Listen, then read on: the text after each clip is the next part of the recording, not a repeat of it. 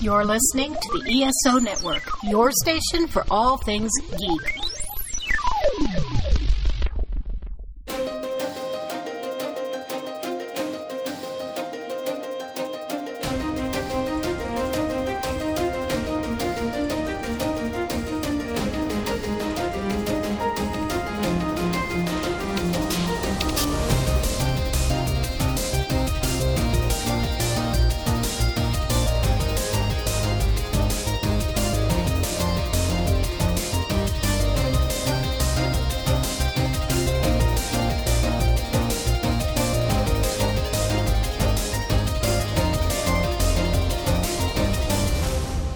Welcome to the 42 Cast, your ultimate answer to fandom, geekiness, and everything. As always, I'm your host, Nathan, and we have another great episode for you today where we are going to talk about a topic. And in this case, we are talking about the place of, critic- of criticism in our media experience. Uh, but before we do that, let's meet our cast for this week. So, first off, beaming to us from our sister show, Earth Station Trek, that is Keith. How are you doing, Keith? Doing well. How's everybody doing today? Doing all right. Cool. Looking forward to this.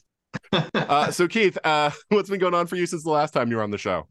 Been doing well. Been recovering. Uh, I think you and I talked about personally. I was hospitalized last year, so I've mm-hmm. been recovering from that. Doing well, getting outside a lot more. Been watching a lot of TV. I just am in the middle of my second watch of Star Trek Picard season 3 mm-hmm the only season I like in,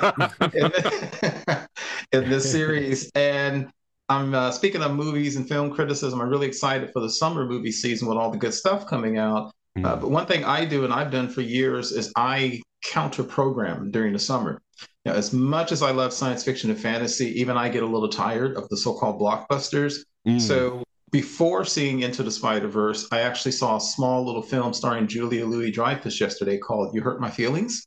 Mm-hmm. um, written and directed by Nicole Holofcener. And um, I think when we talk about criticism and stuff like that, it's kind of a good example of the film that you think you, everybody's going to love and the film that may, everybody may not love. So, um, really been getting back into that. The summertime for me is a lot of indie and foreign films in addition to the big blockbusters. Mm. So excited for that. Okay. Yeah. I was wondering when you were saying like you wanted to counter program, and I'm like, I can watch a really great movie and then I watch a really awful movie to make sure that I'm balanced. yeah. Yeah, no, but that's good. That's good. Yeah, that's the thing my parents always told me that I should do mm-hmm. is get like, you know, like a balance, but I just stick with the sci-fi and fantasy. It's just yeah. who I am. Uh but uh but yeah, it's good to have you back on the show, Keith. Thank you. Appreciate it. Yeah, and uh, next up, he is one of the two heads of the American Sci-Fi Classics track, and that is our friend Gary. How are you doing, Gary? I am doing very well, sir. Thank you for having me, and uh, it's been a while, but yeah, yeah, I think I, I, think it was like the the final season of Gotham was the last time that we had you on the show. yeah, it, it, at least it went out well. That's. you know, Gotham is a study and a show that woo shaky at the start, but finally had their mm-hmm. what they were doing down by the end. Yes. Yeah, exactly, exactly. So how have you been uh throughout these COVID years? Um, uh, I've been doing okay. I'm I'm growing my sea captain beard. Mm-hmm. Um, you know, so that I can do my Captain Avatar cosplay one day. Um but uh, uh, pretty much just doing stuff with the classics track, doing stuff with my fiance. The uh, we've she has a geek network, uh, Good to Be a Geek. Mm-hmm. find us at goodtobeageek.com, and we're getting stuff together for that. Um, and pretty much, uh, and I changed jobs last summer, and I'm still kind of getting my balance back on that. Mm. So, what do you do now? Uh, I ensure people get what's coming to them. I work in. I work in payroll. Oh, okay. is that payroll wink wink or is that like just payroll? I'll just leave it for the audience to well, make sure that the books are all balanced. Exactly. Yeah. Yeah. well, it's good to have you back on the show, Gary. Yes, good to be here. All right, next up, she comes to us on loan from the Earth Station One mothership, and that is Ashley. How are you doing, Ashley? Hello, thank you so much for inviting me back. This is the topic I've been thinking about quite a bit personally in terms of fandom and pop culture. So I'm really excited to be part of the conversation tonight. Yeah, I, I think like when I was thinking of who to have on this show this episode, and I was like, well, I mean, someone who writes reviews on a regular basis should really be part of this discussion. So your your name instantly rose to the you know the top of my head on this. Well, thanks. Yeah, I'm I'm looking forward to it. I think there's a lot of in-depth and really worthwhile conversation to be had on this topic. Yeah. So how have you been since the last time you were on the show, which I know wasn't that long ago, but yeah, good. Um, uh, like Keith mentioned, I always enjoy summer movie season. I feel like mm. there's just something special about going to the theater during the summertime, and so um, a couple years ago, I started treating myself to an AMC A list membership, and it really mm. is a great way to give yourself a chance to go out and experiment and try more films. So I don't get to the theater quite as often as I used to with a two year old, but I still like to get out there and see things on the big screen. And um, so yeah, lots lots more to come this summer. So looking forward to seeing that and then uh, talking about it with my friends over on the ESO network. Yeah, well, we're grateful to have you uh, on here for this discussion, and uh, it's good to have you back on the show. Thanks. And finally, he is a guy that I met at Chicago TARDIS as we talked on panels, and we discovered that we had a lot of things we had in common, and that is my buddy Stephen. How are you doing, Stephen? Good, Nathan. Thank you for having me. It's great to be here. Yeah, so how have you been since the last time you were on the show? Oh gosh, well, uh, I've been keeping busy theatrically. Um, done uh, I, I, did two murder mysteries um, live live action sort of with an audience murder script but scripted murder mysteries mm-hmm. playing different characters and uh, that was kind of an interesting experience i had not done one before and then i did two in a row so and they're kind of fundraisers too which is nice because you're you're fundraising for theatrical organizations which is mm-hmm. good and uh, and since then i've started rehearsing uh, One Flew Over the Cuckoo's Nest, which mm. will go up in Barrington, Illinois in July. So I'm very excited about that. We've got a few weeks in rehearsals, um, and it's a really phenomenal cast. And if you're in the area mid July, definitely come see it. This is going to be a very lit show. Very cool. It's, it's it's a good time to talk about criticism since I've got a show coming up in July. So right. see how now, kind now, I can now make for your, critics. Uh... now for your murder mysteries, did you play Don Knotts in both of them? Uh, good, no, but I did play. I played Don Knotts in one, as you know. Uh, and I, one one day I'm going to do one of these podcasts completely in Don Knotts' voice. So, just just be ready. Uh, I I still want you to do uh like uh, the dialogue from Taken completely in a Don Knotts voice. Yeah, That's I've got to the... do that monologue. Apparently, I've got a lot of requests for that, so I need to work that up. So I'm going to be working on that.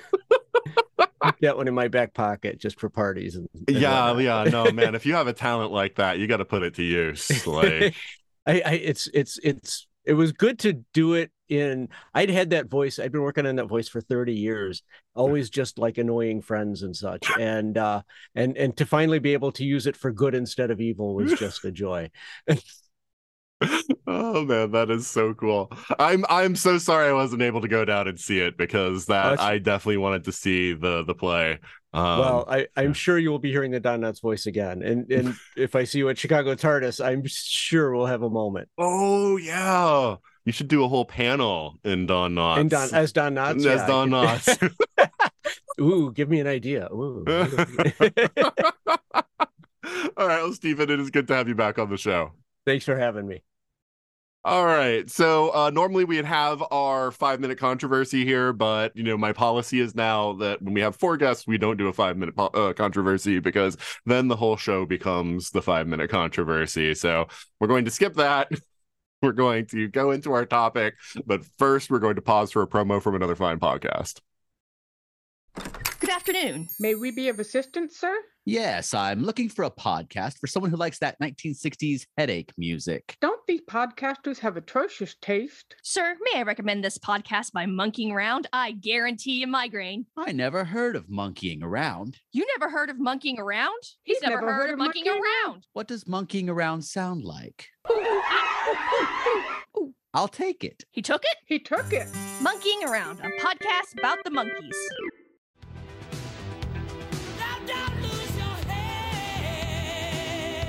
Raise your head. Hear what I say.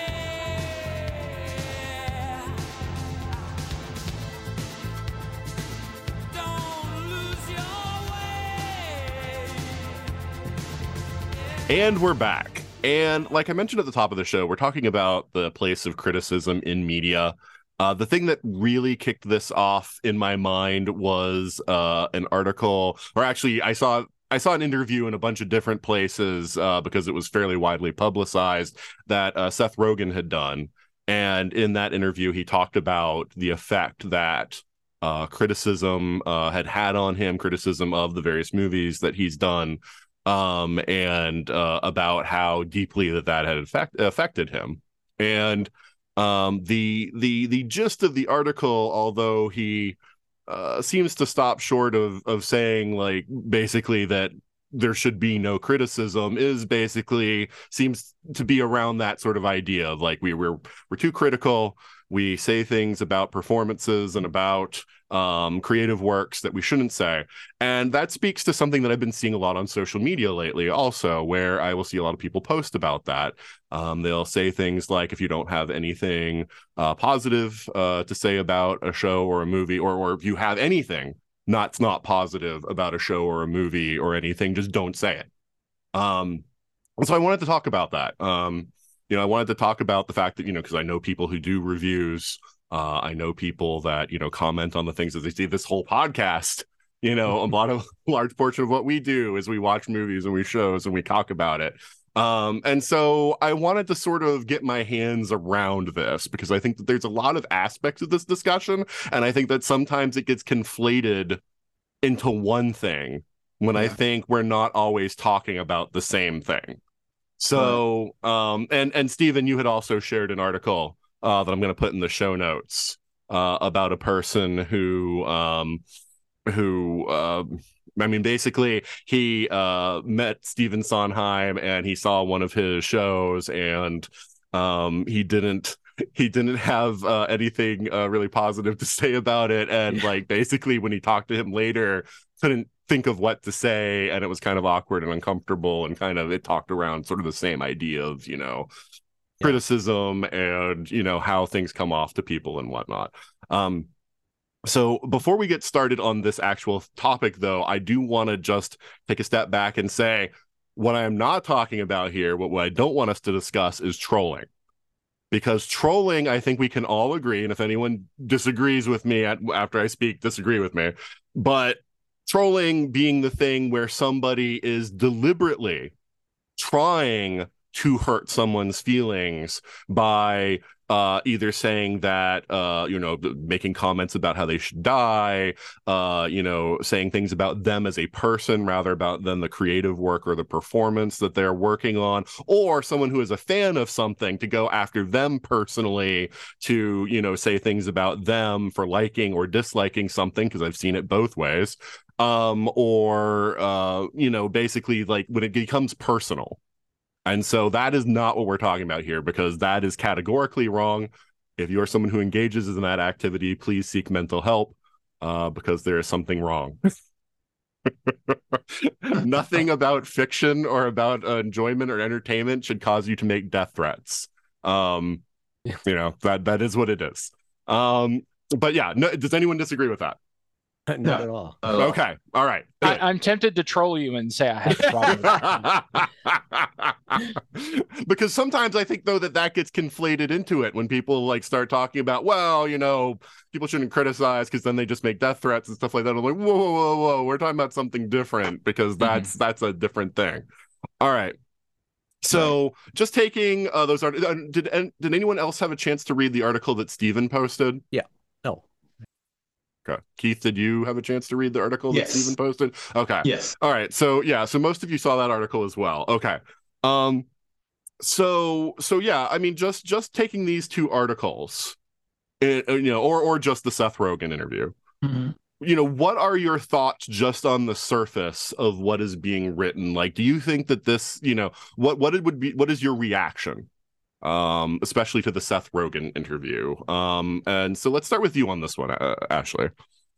Yeah. So Um, when as soon as I saw that um, Seth Rogen article, I um, looked through his comments and really spent a lot of time thinking about it because, I mean, Seth Rogen is a person and he matters, and like his feelings are valuable. But on the other hand, I'm really concerned whenever anybody tries to restrict or limit film criticism because I think it's a very important part of our artistic experience as humans. And I think there's definitely, like you said, a difference between honest, in depth, well thought out, good faith criticism and then just attacking somebody. And also, I think something that Seth Rogen is, I mean, I'm not a famous person, so I can't really comment, but um, something that he's forgetting, I think, is that all of us, we spend our hard earned money to go out and watch these movies that he gets paid millions of dollars for. And so by buying a ticket to his film, I think that as a reviewer, I have then earned the right to write out my thoughts about him. Now, would I go up to Seth Rogen in person and say those things? Absolutely not. No, but I think that it is fair for, as a person who consumes media and enjoys pop culture, for me to be able to express my opinions in an honest and well thought out way because um, the world would be a really boring place if we all liked the same things and only thing that everybody allowed to say was positive about any sort of artistic work and I'll just say some of my favorite podcasts have been ones where there have been thoughtful disagreements. I will say um, one of my favorite podcasts actually was one of the 42 cast recordings when we talked about The Eternals. It was not a movie I liked at all. The panel was pretty much split down the middle, but I will always remember that as a really great conversation. It didn't change my mind about the film. It's still one of my least favorite MCU movies, but I felt like it was a really great use of my time and I enjoyed the back and forth discussions. So I think that if we try to restrict film criticism too much, we can miss out on really in depth conversations like that that help us to process media and think about it. So, yeah, I think that while it's good for critics to be mindful of how they say and where they say what they say, um, to say that we need to stop any kind of negative uh, discussion surrounding pop culture, I don't think is healthy. All right, Gary. Yeah, I'm very much in a similar boat. I wrote my, I got my teeth cut doing professional nerd stuff, writing reviews for Revolution SF, which is how I got with Joe, and did the classics track. And there's kind of, I think, of nuance here that Ashley touched on of we do need to discuss them. We do need to discuss what worked, what didn't. But we also have to keep in mind that even for a critic, it, it, as, as neutral as a critic may try to be, it's still their own personal opinion. And that's why, you know, I grew up not able to go to the movies. My experience of getting to see movies until they hit cable was watching at the movies with Siskel and Ebert. Mm.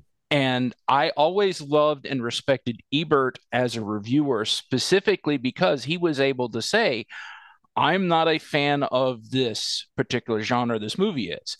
But if you are a fan of this genre, it hits these boxes that it's supposed to hit, and you will like it. He was able to separate his personal from you hmm. know whether or not it worked you know judge it on its merits not like one time there was a wonder i forget what movie it was where siskel was raging at some movie and Ebert because they should have done this and they should have done that and they should have done this and Ebert looked at him and said, "How about you review the movie we saw instead of the one you wanted?" Right. And so, and the other half of it is being the internet these days, the easiest way to get engagement and clicks in media is to hate on something. Mhm. Uh, there's a critic, uh, Movie Bob. The biggest hits he ever got from his YouTube channel was when he tore Pixels to pieces, which frankly I felt it deserved. But that's it, it. But he was just so raging at that movie that just drove the engagement through the roof. So now a lot of critics and everything these days will do that. They will, you know, this movie is trash. The people who made it is trash, and da, da, da. and there is a line of being able to say, I don't like this movie. Here's why it didn't work, versus going, yeah, Seth Rogen's an idiot and he shouldn't have done this, and this movie was terrible because of like like Ashley was saying, don't make it personal. Mhm. And that's a problem now because, like I said, the the way you get the hits and the engagement is to do that, and I'm not sure how we combat that. Okay. Um, Keith. Yeah, I agree with that. I think I think it's important. What I always think about is there's a difference between critique and criticism. Mm. And critique is a thing where one has skill and one has practiced it and one has gotten better at it. It's like being a good essayist. We can all write an opinion. We can all write an essay, especially nowadays with all the, the, the tools we have, the digital tools and the social media tools. But You not can have a everybody who- chatbot write the essay for you. Exactly, right? But that's not the same as writing a good essay. Right. That's not the same as being an essayist. Everybody has an opinion, but not everybody is a good debater. Those are two different things. And so what what happens, I think, is two things. One, and then there's two things here. One, in the new realm of social media, everybody has an opinion. And as Gary and Ashley just said, what happens is a lot of people just attack something. I hate the movie. The movie sucks. I can't stand Seth Seth Rogen. He sucks. Um, you know, I don't like. Um, um, I heard somebody criticizing Zack Snyder. Uh, they talked about his movies are basically, um, you know, he talked about they're just basically disaster porn that Zack Snyder gets off on, this kind of stuff. Well, that's that's modern social media. But then there's also critics back before we had social media who had a habit of attacking things they don't like. I think about, for example, he's not a critic, but Martin Scorsese, and arguably one of the greatest directors of all time. Martin Scorsese has said very recently that superhero movies and comic book based movies aren't real movies. And he feels they're destroying parts of Hollywood because they suck the oxygen out of the rest of the air. He has a right to that opinion, but I then would not do a lot of, I wouldn't read a lot of film critique that Martin Scorsese ran, ran uh, right because he has a bias against superhero and comic book movies. He may be a great critic for action movies and thrillers and so forth so I think that you what you have to look at when you're doing a real critic, I think what people have forgotten in this time where everybody has an opinion, and also like what Gary brought up, is film criticism is like any other profession, whether you get paid for it or not, it's something you have to work at and it's something you have to become better at. It's a skill that you have. It's a way to have objectivity and say, this didn't work for me, and here's why. Here are the things that you consider. And it's not just about criticizing a movie, it's critiquing a movie. Again, two totally different things. Why do you not love this movie? Why do I like this movie, but it's not as good as it could have been? Case in point for me personally, I went to see yesterday a movie that some people looking at me would go, huh, that doesn't fit. You know, a middle aged black man from Texas living in Atlanta. I went to see a movie written by a white woman about upper middle class white people in New York called You Hurt My Feelings, starring Julia Louis Dreyfus. But, and it's a small movie where quote unquote nothing happens but it's also a slice of life and it's about real people. At the end of the day, it's like what we're talking about now. Literally, the point of the movie is Julie Louis Dreyfus's character, who is an author, finds out her husband doesn't like her book, and it destroys her because she thought he was he was expressing an opinion, and it and it crushed her. But one of the reasons I went to go see the movie is I listened to a lot of critics, and they said, you know, this is not fantastic. It's a really good movie, but it's a small movie. It's not something where you can go, oh, this awesome thing happened. But I came away thinking about life. Had I not heard some good some critics talk about that movie, I don't know that I would have gone to spend the money on it because I'm also going to see in, into the Spider Verse. And I actually bumped into the Spider Verse for this movie because I wanted to see a small movie that just made me think about human life instead of a big movie that's all about action and adventure. And doing that is because I listened to critics who I trusted to give me a good opinion on that movie. And I think that's what we forget that a good critic helps you think about not just the movie, but what the movie is talking about life and relationships and what that can make you think of, in addition to you like superhero movies, but hey, have you ever considered seeing this foreign film from Argentina with the original subtitles? Listen to a good critic and maybe you'll expand your horizons. I think what's going on is we tend to think now that critics do nothing but criticize. And what we really should be doing is look at critics who critique. Okay. Stephen? Yeah. Um, yeah, I, I, I had sort of a, a, a panoply of thoughts reading that um, right off the bat, and it just sort of came at me like a torrent. Mhm. Um, from and and um, to kind of preface a bit of of uh, you know, I, I I can understand where Seth Rogen is coming from, ha- having be being a, an actor and having received um, both positive and negative reviews, um, I do kind of understand how that hits, and I, I I can empathize with what he was talking about in that article. At the same time, feeling that there's there's a I want to I want to put this the right way. There's there's there's an adage in theater of of one of the first adages I learned in theater is, is DTIP, don't take it personally. Uh, it's it's kind of the the theatrical version of don't read the comments. um, you know, and and and and it, it's very true because um, it it if you do, it's very easy to read criticism on something that you have created and to take it very personally because when you create in that sense you are kind of exposing a bit of yourself. You're you're you're you're bearing part of your soul. And and like the uh, the Jason Robert Brown blog post that I that I linked to that um that I sent out that that you know it does it does leave the artist in a very vulnerable place. So I I understand how all of that hits. Um but I also feel that for someone like Seth Rogen, who th- this is his job, and in a sense, everyone at it who's ever had a job has faced a period of a performance review, where you hear criticism, both good and bad, and hopefully it's constructive, even if it's negative, it's somewhat constructive. Um, and when that is your job, in a sense, reviews are kind of your performance review uh, how did you do on this particular task? And sometimes you did really well, and sometimes you didn't.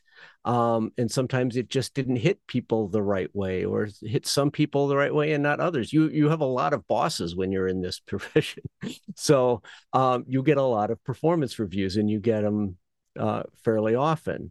Uh, and at some level, you kind of have to not pay that much attention to it and kind of not take those things personally. Like if you're, if you're going to read the reviews, you should be prepared to not take them personally. And if you can't do that, then maybe you shouldn't read them for five, ten years and just do your art and make your make your movies and and say what you want to say and just keep going. I, I don't know why he was reading those reviews to begin with. And it's it, it's a little different from friends I have who do like uh, community theater, who this is not their job. They're they're you know they're evenings and weekends and they're rehearsing and they're doing shows on weekends and they're not getting paid for it. They're doing it because it's fun. And uh, I have a couple of friends who review those shows, and they feel I, I've talked to them about their reviews, and they they feel that when they write reviews of those kinds of things, they have to be very careful to not give withering criticism to people because this is not their job. So the tone of the review is very different. Um, and I, I think it's there's there's it's somewhat situational and and somewhat uh, there's got to be a context to the review. Um, and we're also in an age where, thanks to the internet, everybody's a critic. Uh, but but that also plays into the context and the and the tones of the review. And I agree with um, with, with, Keith and Gary and Ashley about uh, movie criticism. I, I, I grew up reading Gene Siskel, reading his reviews uh, in the Chicago Tribune, hmm. and mm. he was a real formative film critic for me uh, as I was growing up, and really fostered a lot of love of film. Um, and he didn't not always because he loved a film, but a good critic will both show you parts of who they are so that when you read the reviews, you have the context of knowing where they're coming from, how they're coming into a film, and then how you might come into a film, which would be from a very different place. And a good critic will review a film in a way that gives you an opportunity to re- to to consider it within your headspace and where you're coming into it. Mm-hmm. Um, and also, uh, a film critic, a good film critic, you have kind of a relationship with and you kind of know where their biases are and i think that's a good thing because then you kind of know how to weigh that criticism that they're giving and they'll also find they'll review all aspects of a film and not just you know whether or not they liked it or not or whether it was funny or not or whether you know they'll talk about the the cinematography they'll talk about the music they'll talk about all the different and tell you what they thought worked and what didn't and in in detail that gives you some sort of understanding going into a film. I've read negative reviews for films that made me want to go see the movie just because I knew the critic and I knew their biases. And the way they wrote about the film made me think, okay, this is going to hit me a little differently than it did you. So I, I think there's a real place for for good criticism, but you know, again, it's and it's different on a professional level, both crit, both on professional critics and professional actors and professional artists. That you know, it's it's different from the the everyday the the people who um you know the the people doing the community shows and the people who are posting on the internet and and they're kind of two different beasts and they often get conflated and we we, should really you know be careful about who we're reading and and take that into consideration um but yeah uh i don't know that was that went on a long while but No, it's fine. It's fine. But you did you did get the what I was I was going to compare it to a performance review also, and you got there before I did. So um, but that's the thing. So okay, I actually had uh so Chicago TARDIS before COVID used to do a thing where you could have brunch uh, with the various guests that they had. And I was able to sit with an actress, and she was complaining about uh, criticism and critics and whatnot. And one of the points that she made, I feel, is uh, basically a fallacy, which is she said, well, if you buy a refrigerator, you don't criticize the refrigerator. You may never buy that brand again, but you don't criticize the refrigerator. And I'm thinking, wait a minute everyone every big product that you buy has like the card that says how do you like this product? And we want you to fill out this card and and send it back so that we know like whether or not you know this this thing has functioned the way you want or if there are features that you want or whatever. So to me like even based on that and the idea of you know no matter what it is you do whether you make something or whether you know you're performing something i would think that you would want to do better. You know i mean because that's one of the things at my job that we're constantly talking about is how can we make the things that we make better? You know like whether because we're expanding what they can do or because we're making it more cheaply or whatever you know so that way in some way the consumer uh, benefits. And i get that art and construction you know engineering are you know like different in some you know eh, but but they're also the same in some ways too. Mm-hmm. and i have certainly had criticism from my boss that sometimes i feel is unfair. You know other times i get criticism that i feel is fair and it's like oh that's something that i have to work on you know? Mm-hmm. and so like but that's the thing. I have to have the you know ability to sort of factor through like what i you know just let the stuff that I feel is unfair wash over me and, you know, take on board the things that I think will actually benefit my ability to, you know, to do better. And that's the same thing that I would say, you know, like it's concerning to me because I I would never want to hurt somebody's feelings. But at the same time, I would think as an artist, like if you look out at a theater, say Stephen, and you don't see many people in the seats, Mm-hmm. You know, Which do you wonder why why why aren't people there? Why aren't people coming yeah. to the show? You know, and that's the way you find out maybe by looking at like what, what people are writing about the show and then maybe then you find out, you know, what are the things that, you know, are keeping people from coming to the show. And maybe those are things that you can you know that that the director can change about the show that you can change about the sh- you know whatever but it's things that you know can be done to improve it right yeah, one, I think that actress's analogy is a bit off because if she's ever been in my house, i would be criticizing that refrigerator every time I open the door, and usually with swear words. But, but, but no, I, I, your your point is spot on, and in fact, that's how shows get developed. You know, um, any any big musical you see on stage has been workshopped through several cities with full audiences who have bought tickets, and some of the show works and some of it doesn't, but they take that feedback in and make modifications to the show.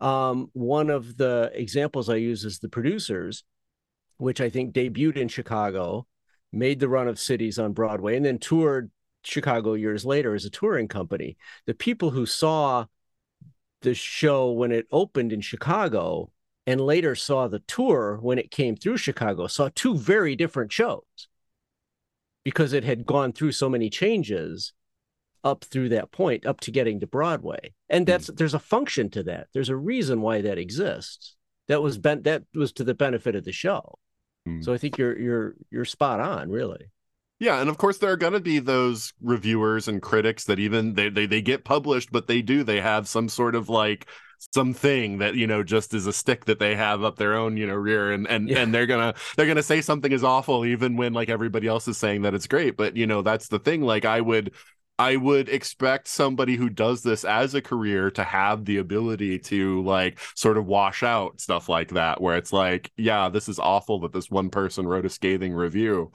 But you know, if it's if it's just one person, you know, that's not a that's not an issue, you know, to just let it wash over you, right? You know, Yeah. and, uh, I, I don't know. For me, as a for me as an artist, whenever you know, I I've, I've had you know good comments. If, if I get good comments and and I've had bad reviews, um, and and the good comments are always appreciated. And I really I Mm. do like those. But when I know somebody who has a bad a bad comment or a bad review, I, that's the person I want to talk to.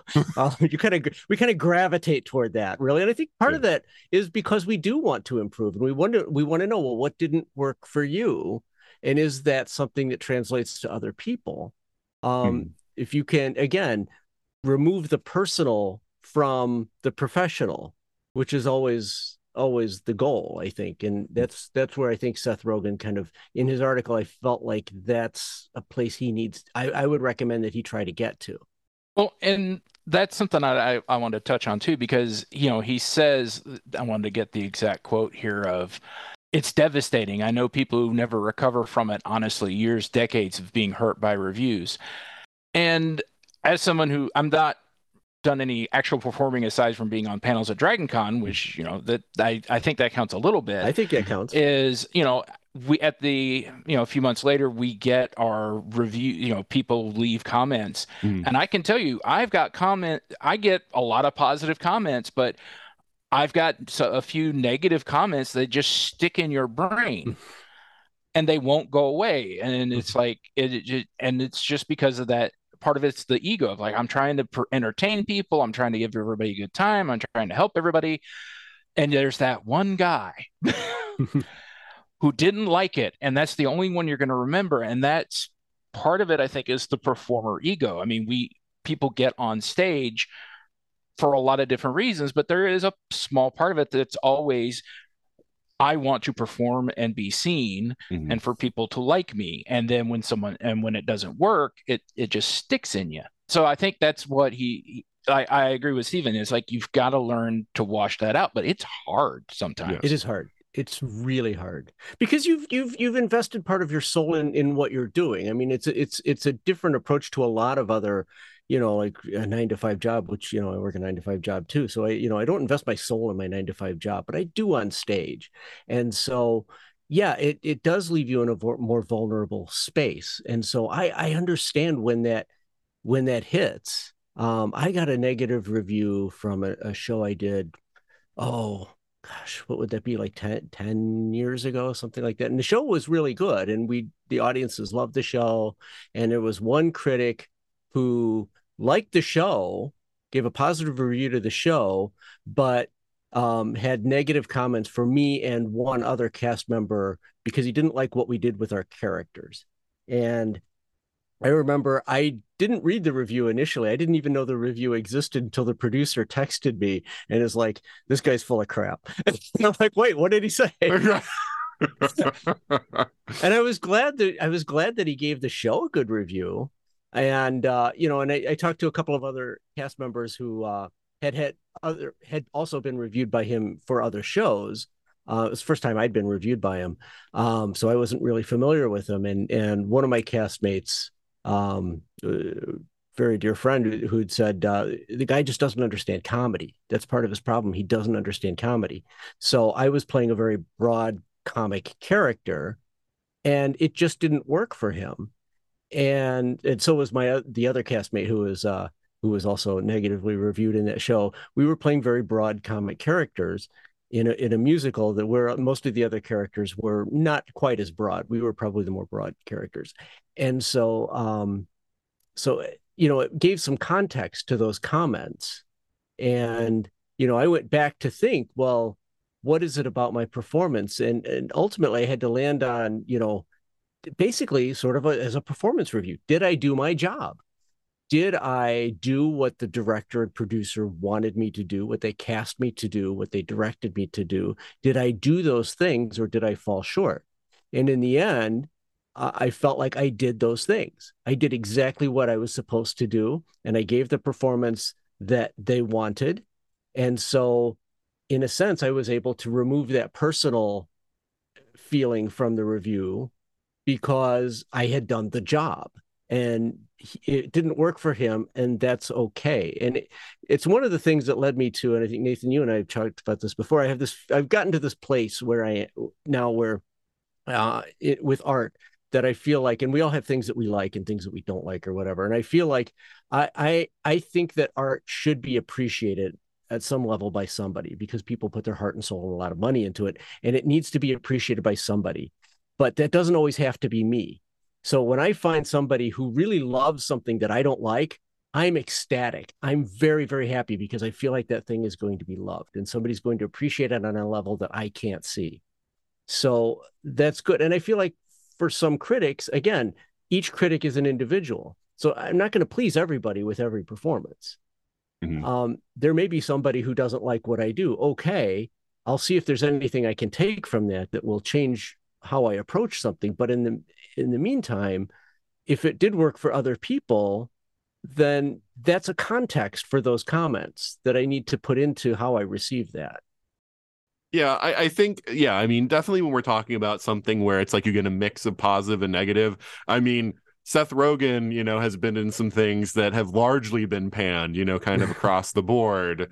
And, you know, I, I get that that's that's harder because then it's mm-hmm. like, okay, well, you know, every, you know, like there isn't like a, oh, well, some say good, some say bad, you know, just kind of wash wash over me kind of thing. But I don't think that that negates the you know like the effectiveness of what a review is supposed to do but i mean and that's the thing like all forms of art have critiques to mm-hmm. keith's word you know like people who like their their profession is to whether it's a painting or whether it's something written novels uh whether it's a movie whatever all forms of art have people that their job is to review that art for others and to say you know what they think about it so this is not a new thing. This is not like an unusual thing.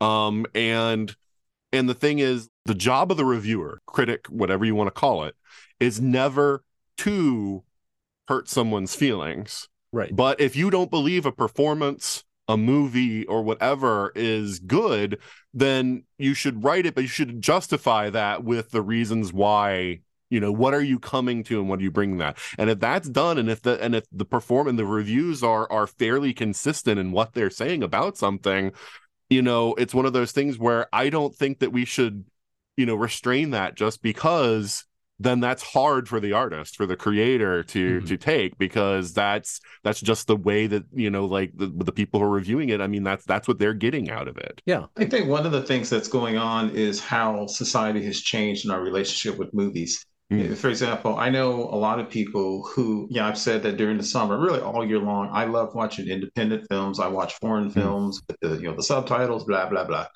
And um, I know a lot of people who pretty much their attitude is, look, if I'm going to the movie and spend money at the theater, I'm going to go see a movie that I'm going to have fun in. So they're going to go see Guardians of the Galaxy. They're going to go see Fast and the Furious you know, spending money on a small. There was a movie by Chloe Zhao, speaking of the Eternals, called The Rider. It's one of the best hmm. movies I've ever seen in my life. She also did another movie called Songs My Brother Taught Me. She is a phenomenal director. And those movies had really good critical reviews. And I went to see them and I was completely blown away by them. But nowadays, and this has been going on since the 60s and the 70s, you have people who are, that are saying, I'm going to go see this movie regardless. It doesn't matter if Fast 10 gets negative reviews. People are going to go see it. Mm-hmm. Speaking personally, one of the worst movies I have seen in the last several years was Batman v Superman. I mm. despise that movie, despise it. It made hundreds and hundreds of millions of dollars at the box office. The worst reviewed superhero movie to date still makes a whole bunch of money at the box office because there's a whole bunch of people who are just going to go see it. And they're not expecting it to be Shakespeare. They're not expecting it to be Citizen Kane. They want to go have a good time during Christmas or Thanksgiving or the summer. And nothing you say about it's going to make them not go to the theater. spectacle Those exactly. And those people see no need for critics. And then they they've gone from seeing no need for critics because there was there was a really really really famous critic back in the day named Pauline Kael. She's considered one of the most famous um, film critics in in history. Although people had a lot of issues with her because she could be really acerbic, but she actually ha- helped shape how sometimes movies were done, what types of movies people looked at, getting away from just like the standard Western or the cop movie of the day. She helped people kind of expand their horizons. Well, sometimes people nowadays they don't they don't want that. They're not going to go see a foreign film. They're not going to go see The Rider. They're gonna go see Fast X. And it's and in some ways I'm seeing what's going on is it's going from people not paying attention to the critics to now becoming almost hostile towards the critics. So Mhm. it's not just the actors and the directors. Sometimes it's the users. I have people who, when I've told them I haven't liked some certain movies, they're like, "Well, um, why are you bagging on the movie? If you don't like it, just leave it alone. That's your personal opinion." Like, no, I have an opinion, and it may sway me. If I had read, for example, um, the Justice League movie, I, I just again, I, I despise Batman v Superman. When the Justice League movie came out by Zack Snyder, it didn't get great reviews, and I was on the fence about whether I wanted to go see it. I didn't have to see it in the theater. Therefore, I did not pay. Um, you know, when there was like some releases in theater, I didn't go see it because I, the reviews were like, "eh, it's okay." And I thought I can save my money and watch that at home. That's what a good critic does for me. But there are a lot of people who are becoming increasingly hostile toward criticism because, again, these are people they're starting to think that critics are just criticizing and they don't understand the mm-hmm. difference between critique and they take it very personally. And I mm-hmm. think, Yeah. and again, what happens is people like that get limited. And I don't want to come off like a film snob because that's one of the things that happens when people discuss critics. So, you know, they're going to say, oh, there's that guy on there talking about watching foreign films and stuff like that. He's one of them. He's one of the enemy. Mm-hmm. but you really don't know. Uh, in my life, because I live in Atlanta, it has all these great small theaters. Movies I saw because critics told me they were good movies uh, throughout my life were The Joy Luck Club, like Water for Chocolate, uh, a movie from Argentina called The Secret in Their Eyes, um, uh, Kenneth Branagh's Much Ado About Nothing, which is a fantastic movie. yes, it is. And guess what? A little film that started out as an indie film that I read through a critique, Robocop, was not a big Yep. blockbuster relief. That's what critics can do for you if you let them. Critics can help expand. Um, if you're just determined to see a movie, don't don't read the crit the review of it. But let critics help you make decisions and let them point you in directions you may never gonna may see again. You're gonna go see Little Mermaid, fine. But go see Julia Louis Dreyfus and you hurt my feelings after critics like myself say it's worth watching. And I think that's the problem because people are becoming hostile toward critics now, not just the actors or the studios. Yeah, I feel like they really focus on the negative aspect of, again, the Mhm. word criticism versus critique Yeah. versus, yeah, they can show an important spotlight. And I mean, I have also used um, film critics, like on uh, Mother's Day, I decided to take myself out for a treat and go to the movies. And there were several that I was interested to see. And I did look through and see, you know, what are people saying about these movies? Which one are am I going to see? Because again, as a parent of a toddler, my time is limited. So if I'm going to treat myself to something, the movie theater, I want something that's going to inspire me, make me to think, be entertaining. So I think that it can, yeah, definitely play a good role. And I know that when I review a movie, the two things I try to keep top of mind is I want to do something that's nuanced and also something that inspires discussion because I think so much in this we're with um fandom and pop culture we're getting pushed to these polar extremes like the super negative rants or to the point where it's almost like I've heard it called toxic positivity like everything we have to celebrate it it's all got to be good or you can't say anything and I think neither one of those are healthy like there are plenty of movies I watch where it's like there are things I enjoy, but things I don't as much. Um, like Guardians of the Galaxy Volume 3. There were things that I didn't care for about the movie, but there were things that I also respect and um, thought were done well. So just labeling that as a straight, like, oh, negative rant or like super positive celebration, neither would be accurate to the um, type of review I ended up landing on. And then also, um, when I write a review, I try to think, you know, will this motivate people? Like if I'm going to post this in the ESO podcast um, Facebook page, will this inspire discussion? And again, if it's just like this movie was terrible, it was garbage, anyone who likes it is trash, that's not going to inspire the type of comments that will lead to an in-depth, really good discussion. But on the other hand, if I'm like, this is my favorite movie of all time, I don't care what anybody else has to say about it. If you don't like this movie, you are trash. Like that's not going to create a discussion either. So I think that's what good um a good film critique should do is even if you don't agree with the review itself i have gotten critiques of my critiques before which i I'm always like, bring it on. I want to hear it. But if it it should inspire you to think a little bit about more about why something did or did not work for you. So yeah, just inspiring more discussion is what I think the ultimate goal of um, film discussion criticism should be.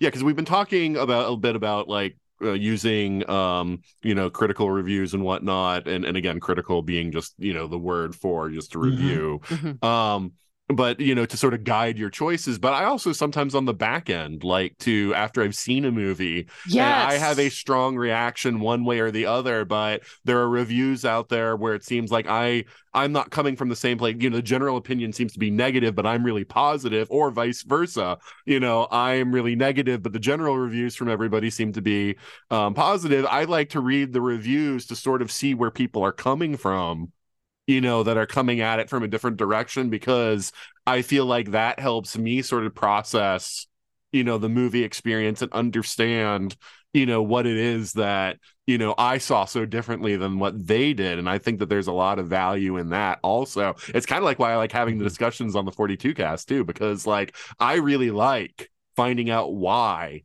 you know every you know like different people felt different ways about something and i feel like that helps me sometimes like something that i didn't like sometimes i began looking at it in a different light I, a perfect example Zack Snyder's Justice League, the the you know the version he actually did. Um, uh, uh, uh, I had uh, Lucas on the podcast, and he just started talking about it in such glowing terms and explaining like the thought process and everything. And I'm like, if that's not the way Zack Snyder was thinking about it, he did a good job of making up something that sounded plausible. It's like, it's still not my favorite uh you know movie of all time but he, he certainly raised it in my mind because he had me thinking about sort of like what snyder was doing with superman throughout all of those three movies and like what the sort of point of it was and all of that in a way that it was like okay that actually makes sense to me. And i think as a whole now i feel better about those movies than i did initially just watching them through. So um you know and that's the power of it. I mean that is the power. Like you know people look at it and say criticism and they think it's all negative. But no i mean there's the power of of of a review an opinion about something that you know to actually make somebody feel better about you know something that they've seen also so yeah And I think to what you said is what you're bringing to what you want. Like for example, um, it's so funny that you say that because I watched. I I'm one of the rare people who does not love the Guardians of the Galaxy movies. I like them. I don't love them. I saw the first one. I thought it was fine. I did not lose my mind over it like a lot of people did, Mhm. and that's not a criticism. I it just didn't. You know, to me, if you talk about MCU movies, I'm forever babbling about the Winter Soldier, which I've probably seen 20 times you know it was so close to the comic books and i just love that movie but then i grew up in 1960s and 70s espionage thrillers you know like three days of the condor and so forth Right. long story short so i like guardians of the galaxy i don't love them so i saw the third one it was fine i enjoyed it it felt a little overstuffed it felt a little dark to me and to your point, uh, Nathan, I was like, well, huh, I wonder why I feel this way. I just want to get deeper into my thoughts. And then actually, I read your review of it, and your review of it actually was, I thought, was fair, and it made me think the same things. And you pretty much said, not my favorite. You know, still had a good time. A little darker than I expected. And what I got from your review was, if you absolutely love the Guardians of the Galaxy movies, go see it. If you don't love them, you'll still get something out of it. But it wasn't a horrible movie. And as you're saying, that's what I think a critic should do for you. Now, if you just want an opinion, you just go on Facebook and, and read 10,000 people's opinions. But again, that's different from a well written critique.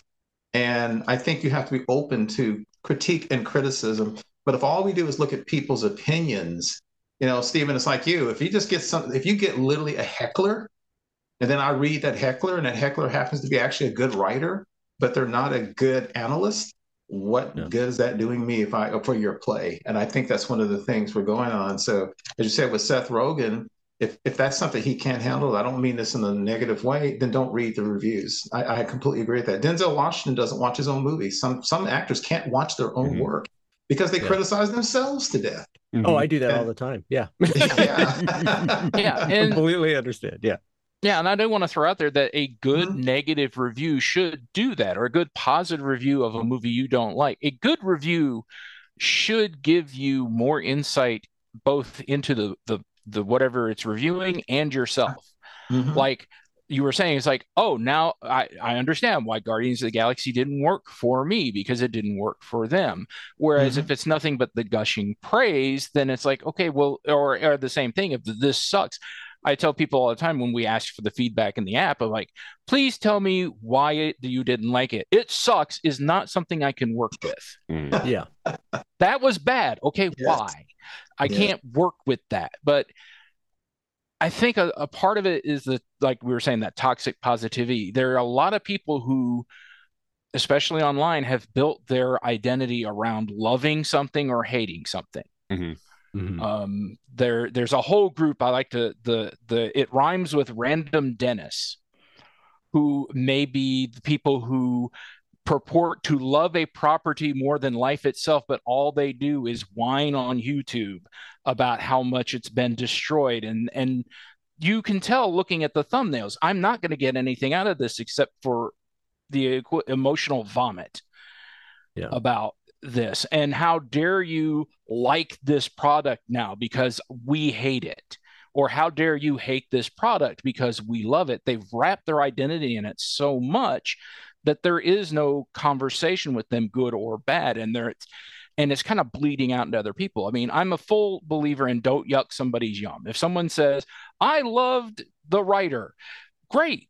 I if I didn't, if it's not on my page, I'll just say, you know, great. I'm glad you liked it. It didn't work for me. I might say that much at the most, but I, if I've got nothing deeper than to say than that, I move on. Now, if it's on my page and I say, hey, I really hate Scott Pilgrim, and you come to me, then we can have a discussion. But you've come to me on my page. Or if I've come in and said, hey, I really love whatever this is, and you come in, oh, that's terrible. How you can you like that? Again, make it something I can work with. Don't just tell me this sucks and it su- you suck because you you don't like it, or you suck because you do like it. It's like that's, there's no conversation here. Go away. Yeah. Yeah, I, I I think one of the things that drove me to want to do this is because I see an increasing number of people who are posting on Facebook, not that, oh, well, like, you know, people are coming and attacking me, but it's like you shouldn't be posting on your own wall that you don't like something. And that's one of the things that I like heavily resist the notion of that it's like if you find the things that I write so painful that that you can't read them, then unfollow me, I guess. Like I don't want you to, but it's just like that might be what you need to do. But to insist that other people change their behavior, you know, on their own page because, you know, somehow that that's hurting you for them to express displeasure with something or vice versa to say that they like something that you like really really hate you know like that's a problem to me because it's like everybody should be allowed to put on their own page whether they like or dislike something you know like i'm not Yeah. talking about a thing that's just like vitriol or whatever just like you know I don't like this, you know. That's the kind, you know. Like I don't like these shows, or I don't like things by this director, or whatever, you know. Like I can say that on my own page because Yeah. it's my own page. Yeah, we've seen that a lot recently. Um, since I'm I'm a huge Star Trek fan, it is Mm. easily my, my my favorite science fiction of all time. And when you go on the Facebook groups, as everybody knows, the, the so-called new Trek has been controversial. I personally don't like the J.J. Abrams movie. I just don't like their existence. I don't hate them. I just don't like them. I'm divided on Discovery. Couldn't stand the first two seasons of Picard. Love the third season. And I'm always in these groups. And to your point, Nathan, you'll see somebody say, I didn't really like, you know, this season of Discovery. And then people will say, well, if you don't like it, don't watch. And I'm like, well, heck, that helps nothing. Yeah. You have you now have no conversation, and where do you go from there? Or somebody will get smart and say, you do realize this is a group dedicated to Star Trek Discovery, don't you? Why are you criticizing? And I'm thinking, well, why not? Again, let the person have an opinion. And to your point, sometimes maybe you can help somebody because in a series that's 10, 13, 20 some odd episodes, maybe someone can say, well, stick with it. It gets better.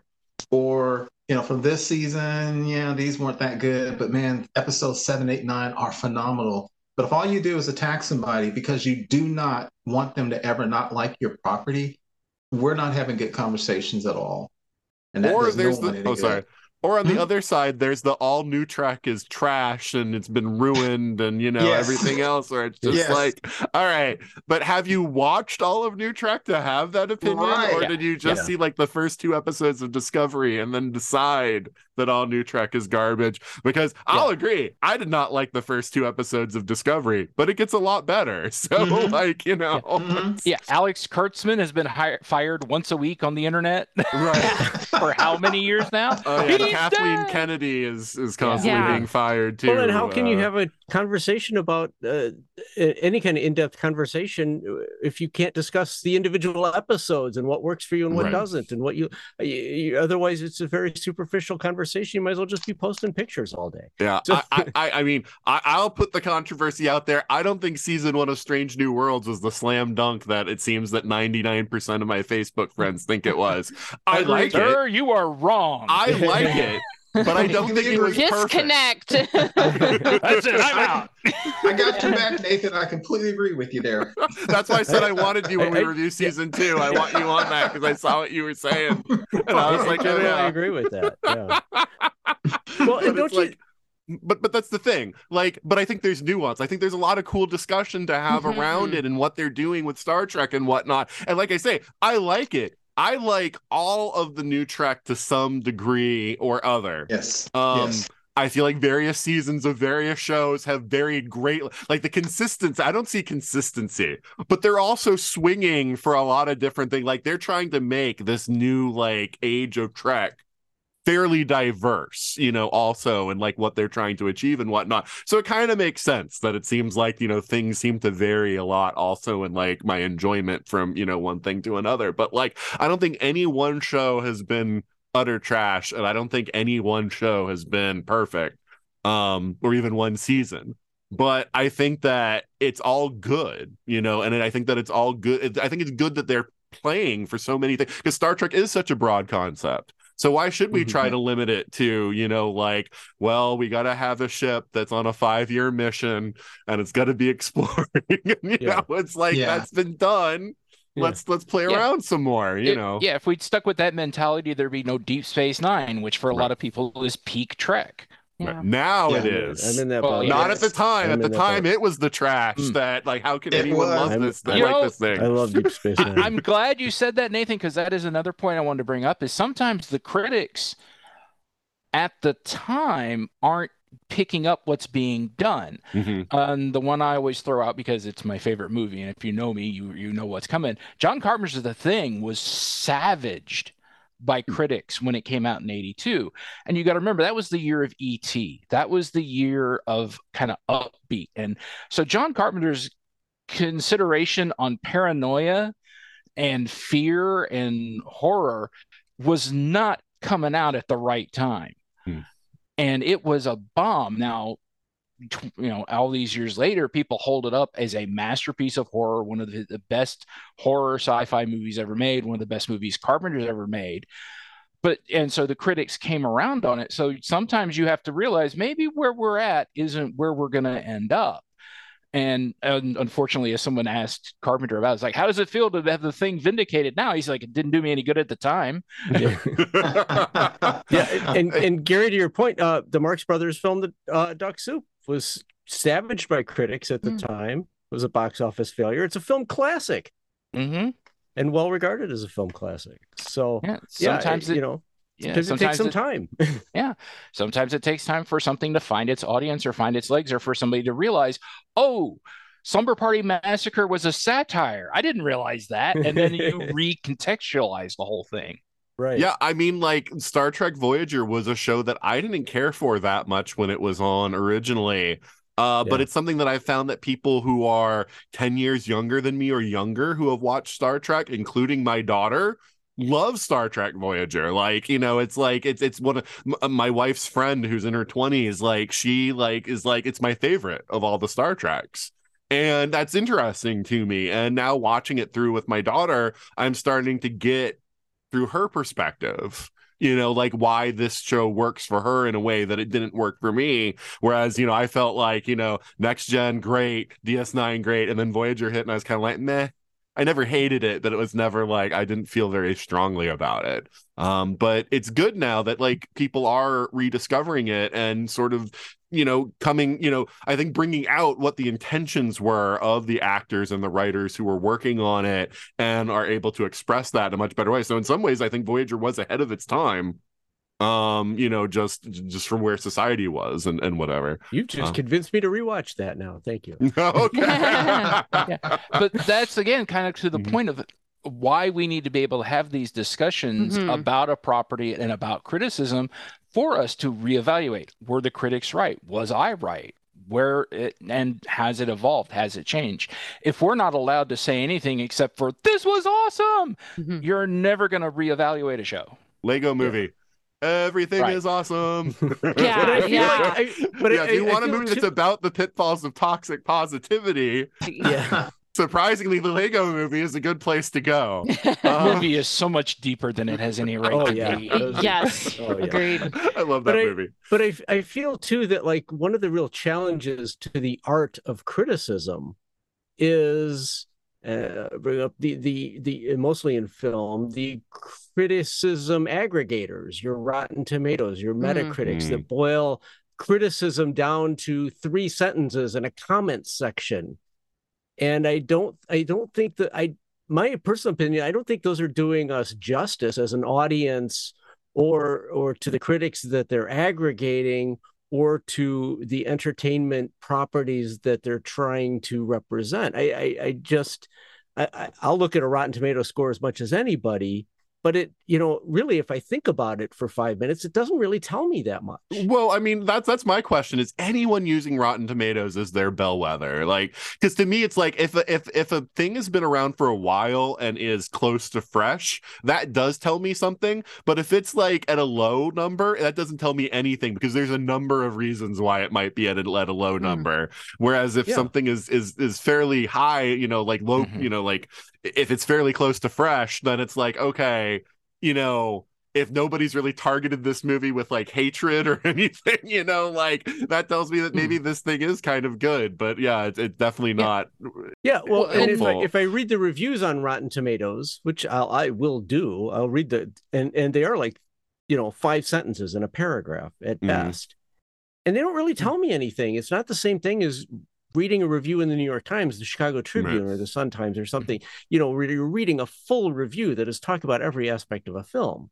Well, and that's and, and you've gotten where I wanted to go with this because I mean we've all talked about you know like professional you know critiques you know and and people who even if they're not paid for it you know do this you know and and and do this in a you know erudite way and and whatnot. Is there a place for people to write?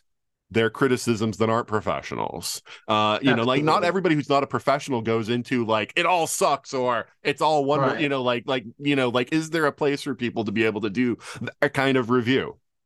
I think there should be. I mean, in a perfect world, I would argue that those type of discussions happen better in person or in a situation like this where we're all discussing with each other, seeing each other, watching reactions, taking turns to talk and listening versus just like spewing words into an online environment. I think like probably Twitter is one of the worst places because you Mm. just send your tweet out into the void and there it goes.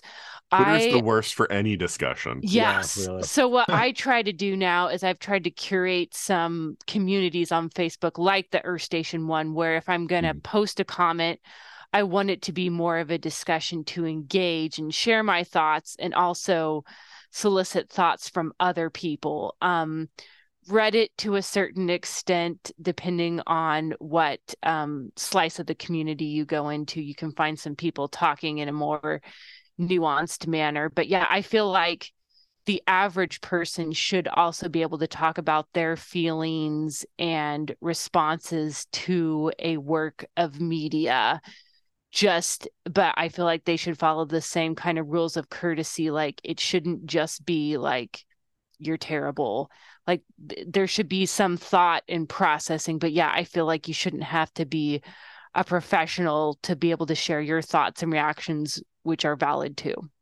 I agree, Ashley, because I, Yeah. I think what you're saying, Ashley, and what you said, Nathan, I think it makes sense because I tend to I read a lot of restaurant reviews, for example. I like Mm. I like to eat out. And there are restaurant reviews where I'll go on Yelp. I use Yelp and I'll look at it and it'll say, you know, if there's a hundred people and it's got a overall Yelp score of you know, four and a half out of five, I say, oh, okay, people like this. But then it goes back to the subtle, like, well, do I want to go to that restaurant this week? Is it something for my my wife's my anniversary or somebody's birthday? Then I may go and then I'll read actual critics reviews or I'll read, you know, some of the better contributors whose work I like. And then I get a little bit more nuance about well, here's the food to try, here's the best day to do. And I do that with movie reviews. I absolutely go on Facebook sometimes and just read opinions on movies. Mm. And those opinions may be this movie sucks or this movie was amazing. I can't wait to go see it. And that will get me interested. Mhm. And then I may still, after that, go look for a critic. And if a whole bunch of people seem to hate a movie and I'm already on the fence, that may be enough for me. But if a whole bunch of people, if there's they're in the middle, I may look for someone like Ashley or someone like the late Gene Siskel and Robert Ebert. Nowadays, I listen to um, I follow Michael Phillips, and I listen to a film cast called um, uh, I listen to several different film casts. One called Film Spotting, and I listen to those guys and I listen to their reviews, and they kind of help me form a decision, just like um, restaurant reviews help me form a decision. But if people just say this is no good, um, this sucks, or it's perfect, that does me no good. For those who remember reading movie reviews in the newspaper, which is pretty much Mhm. dead, I used to love the weekend newspaper because that's where the movie reviews came out. And the thing was, when you watch those movie reviews in the newspaper, which unfortunately that was an art form in itself, looking at that big black and white page with all the movie Mm. reviews. Mhm. If you looked, you could always see for every movie, no matter how big of a dog it was, there were always these reviews that say, an incredible movie, you must see it, and so so. And, and when you started doing research, you found out there was this whole list of critics who all they ever did was write positive movie blurbs for people. Yeah. And I got and I started getting hip to that. I'm like, oh, okay, so Nightmare on Elm Street 10 or whatever was awesome. Freddy in Space is awesome. I know you. You're those reviewers. and and by the same token, the people who hate everything, again, uh, Roger Ebert, rest his soul, one of the greatest critics of all time. Mhm. Roger Ebert did not think that movies based on video games or comic books were really filmed. He, has, he, he could not understand video game based movies. He did not think they were real movies. I therefore wouldn't listen to Roger Ebert review a video game based movie. You got to know who you're talking to and what they like. There's a movie coming out now. I think it is it Asteroid City. Mhm. Yeah. Yeah. Yeah, Asteroid City. Yeah. That's Wes Anderson. And I heard one critic who I trust say, if you're on Wes Anderson's wavelength, you're going to like this movie. If you're not on Wes Anderson's wavelength, you're not going to like this movie. Now, if I go on Facebook and Twitter, there'll be a thousand people who like the movie and a thousand people who hate it. I trust this critic. I personally am not on Wes Anderson's wavelength. I don't love his stuff. Therefore, from what that critic told me, I thought, okay, I'll maybe catch this when it comes on streaming. That's a valuable critique of a movie for me. Mhm. That's the kind of stuff I look for. Yeah, Yeah. that's the thing is like you've got to find if you're going to rely on movie reviewers to to shape whether or not you're going to go see a movie, which Mhm. I do some. There are some movies that it's like, yeah, just tell me when it's coming out, I'll be there. Absolutely.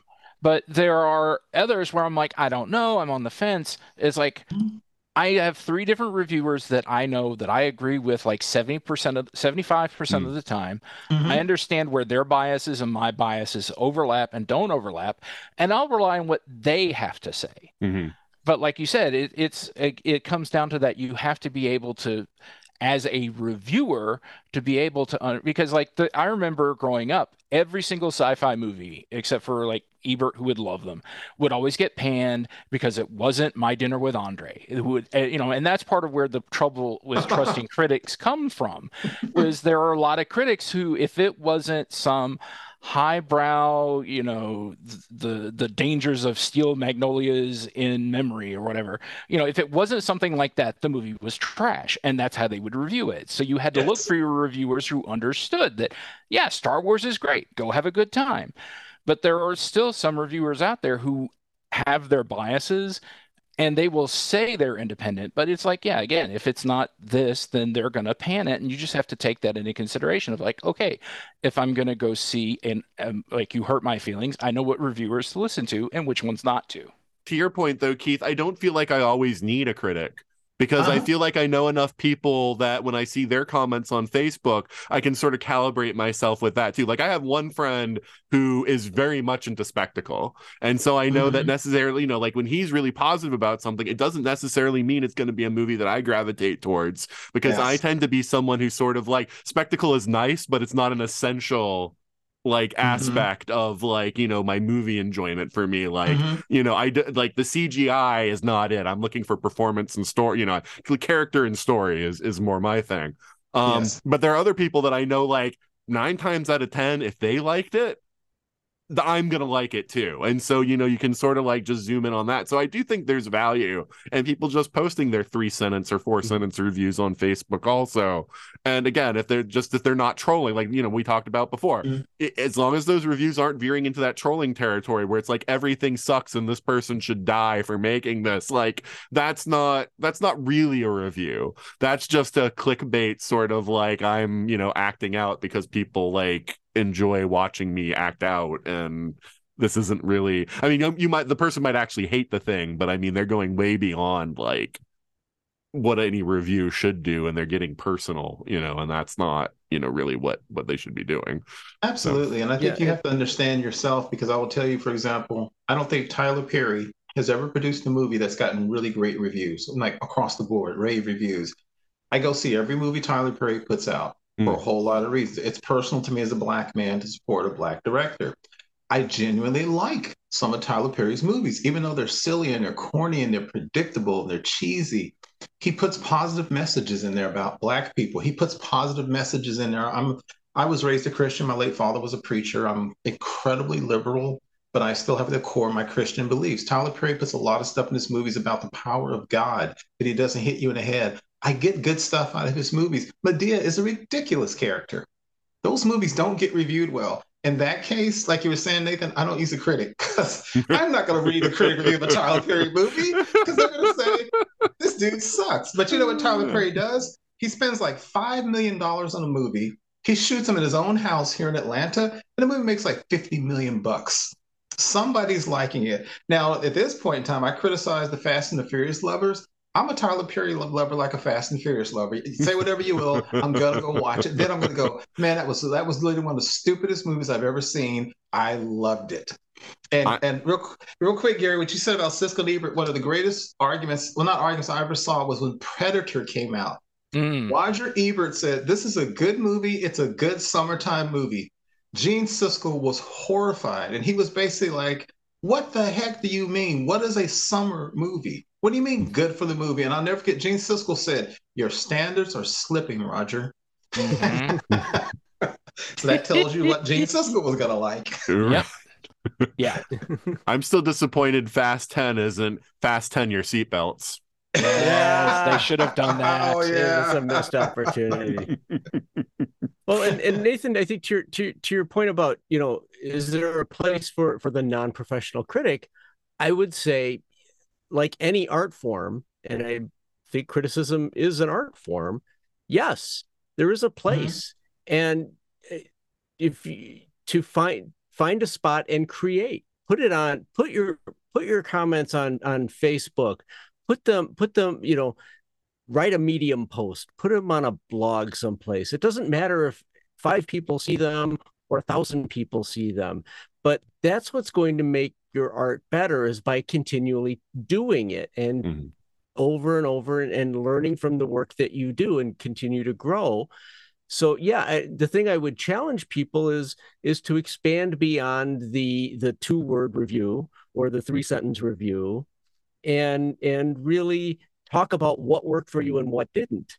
Um and and find a spot you know it, it it's difficult for artists now because everything is on the internet and there's cameras everywhere. And so there's no like there isn't really a good place to fail that's not potentially in everybody everybody's eyes. And that's kind of a shame because you kind of need a place to uh, when I whenever I work with young artists and young actors stuff, I'm like, you you have to be bad before you can be good. You have to be willing to be bad to to be able to grow into the artist that you will be. And and I think the same thing is true for writing criticism is you have to be willing to just put it out there and then you will develop as you go, but you have to start someplace and just keep keep going. You know, Nathan, I've read a lot of your reviews on Facebook, and I always appreciate them. I know you said you comments that don't always, but you know, but I, I think you put a lot of thought into your reviews. I don't always agree with them, but I eh, you put a lot of thought into them, and you put a lot of context. I always understand where you're coming from, and that's good. And I've seen your reviews. I've seen you grow into them as I read them, and that's that's wonderful. But I would encourage people, yeah, but that's the thing you have to do is you have to challenge yourself in the review. Yeah. Not challenge the thing you're reviewing. No, I agree with that. And no, I've I've taken comments on board from sometimes from people like Gary who tell me that I was too negative. Uh and so you know I've tried to uh you know I've tried to like take a, a, a more even approach to my reviewing uh over the last few years and to and to uh you know because to me it's like oh well you know like I'm just commenting on the things that I felt could have been improved, you know, and leaving out all the things that I, you know, liked about it. Because I'm like, well, anything I didn't talk about is naturally good, you know. But then I'm like, okay, well, no, people want to read about why I like, you know, what I did like also and why I liked it. So, you know, that's you know, so so sort of yeah. As an artist, as an that. artist, knowing what worked is as important as knowing what doesn't. Yeah, right. Right, exactly. So, so yeah, I, I have tried to to recontextualize how I do reviews so that it does get a you know because that's what people would say like how can you give it an 8 out of 10 where everything you said was negative? Okay yeah i get that. So. this movie was horrible. Go see it. 10 out of 10 right. so um, but that's but, good. That's how you grow. That's mm. how you grow as an artist. So yeah i would say yeah do it. But yeah challenge yourself um but uh, yeah the other thing i wanted to talk about um is comes from the the article that you shared stephen and this will be in the show notes mm-hmm. um so if you're listening to this uh you can go to the website or go on your wherever podcast thing that you got and, and you can click on the show notes for this um but in this article um sort of the point at the end was if you see the actual performer. So a little bit different than what we're talking about, where you put mm-hmm. like a review or an article like out into somewhere like the internet, or you're just chatting with friends or whatever, where something where it's like you will actually have FaceTime with a director or an actor or the actual performer. It was basically like just say you know loved it or whatever and like otherwise you know don't say anything else if you didn't like it and and mm-hmm. i so see i resist this notion too and i'm really going to be curious about about people's opinions on this because i know as someone who has done creative things that if I found out that I got an insincere compliment, it is the worst thing that would devastate me more than anything else. To, because then that makes me question every positive comment that I've gotten it, it, does if that makes sense. Like and so Absolutely. like and, and everybody so, lying to me this whole time. Right exactly exactly.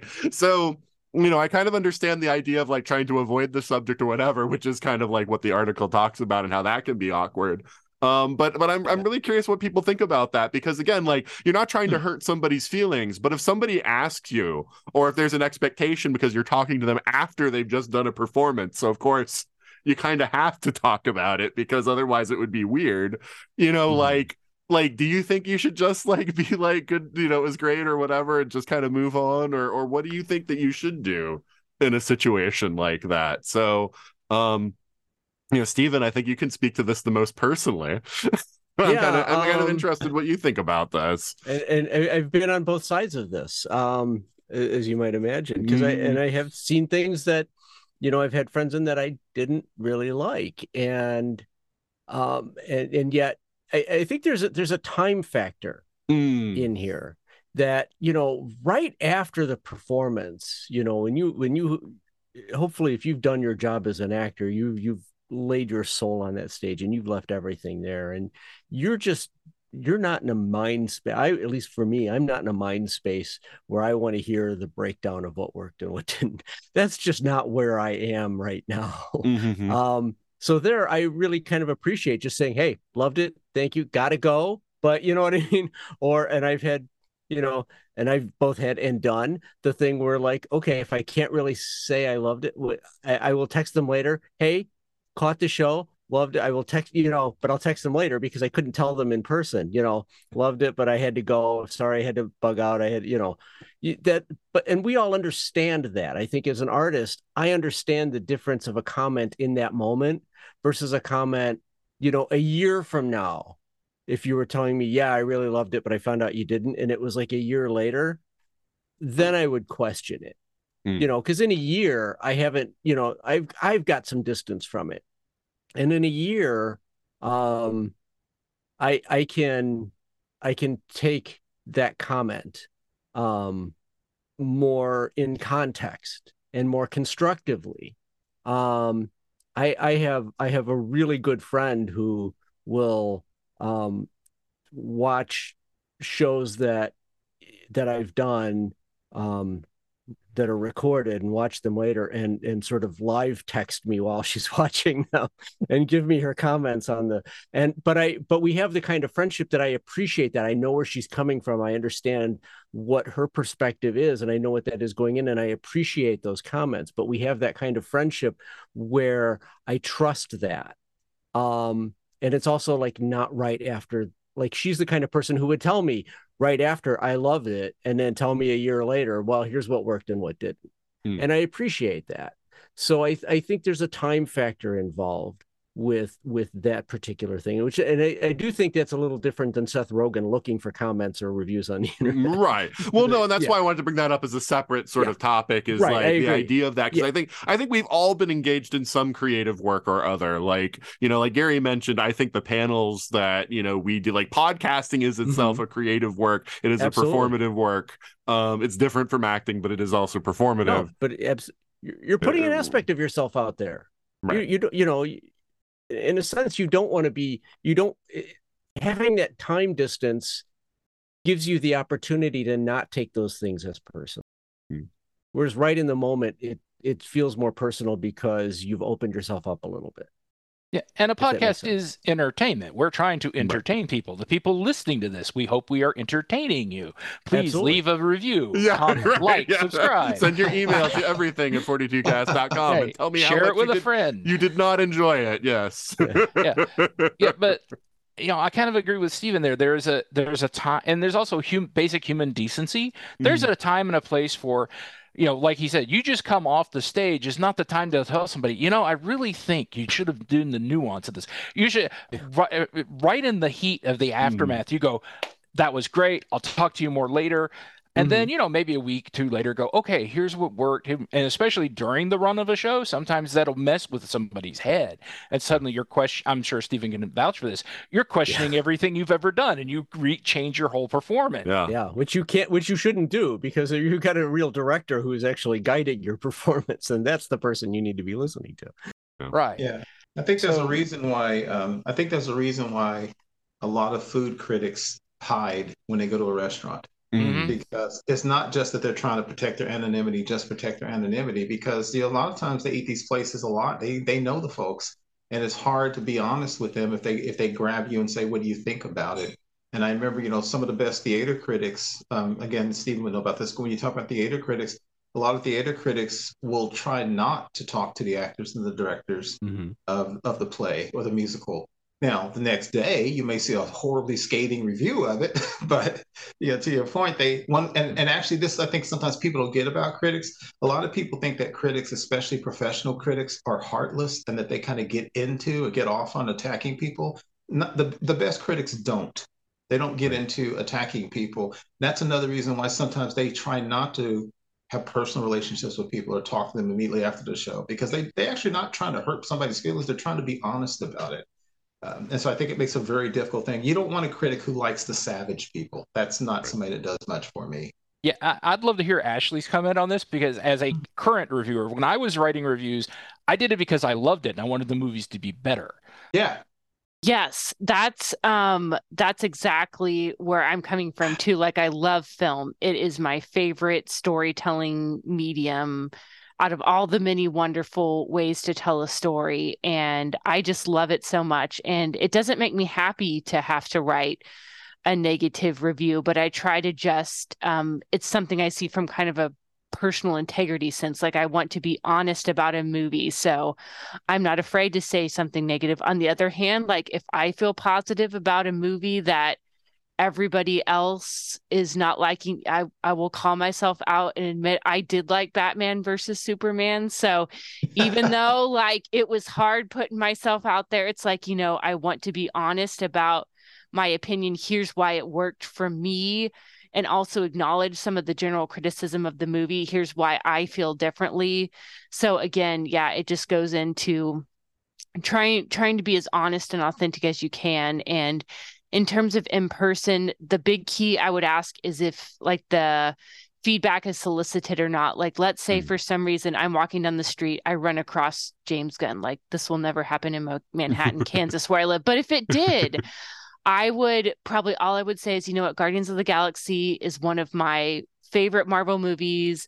I loved it. It's a film that means a lot to me, me personally. Unless he said, you know what, Ashley Pauls, I really want to know what specifically did you think of Guardians of the Galaxy Volume 3? And I want you to tell me both positive and negative. Then at that point, I would feel comfortable to go Yeah. in and say, well, actually, James, there's a few things I want to talk to you about. But Yes.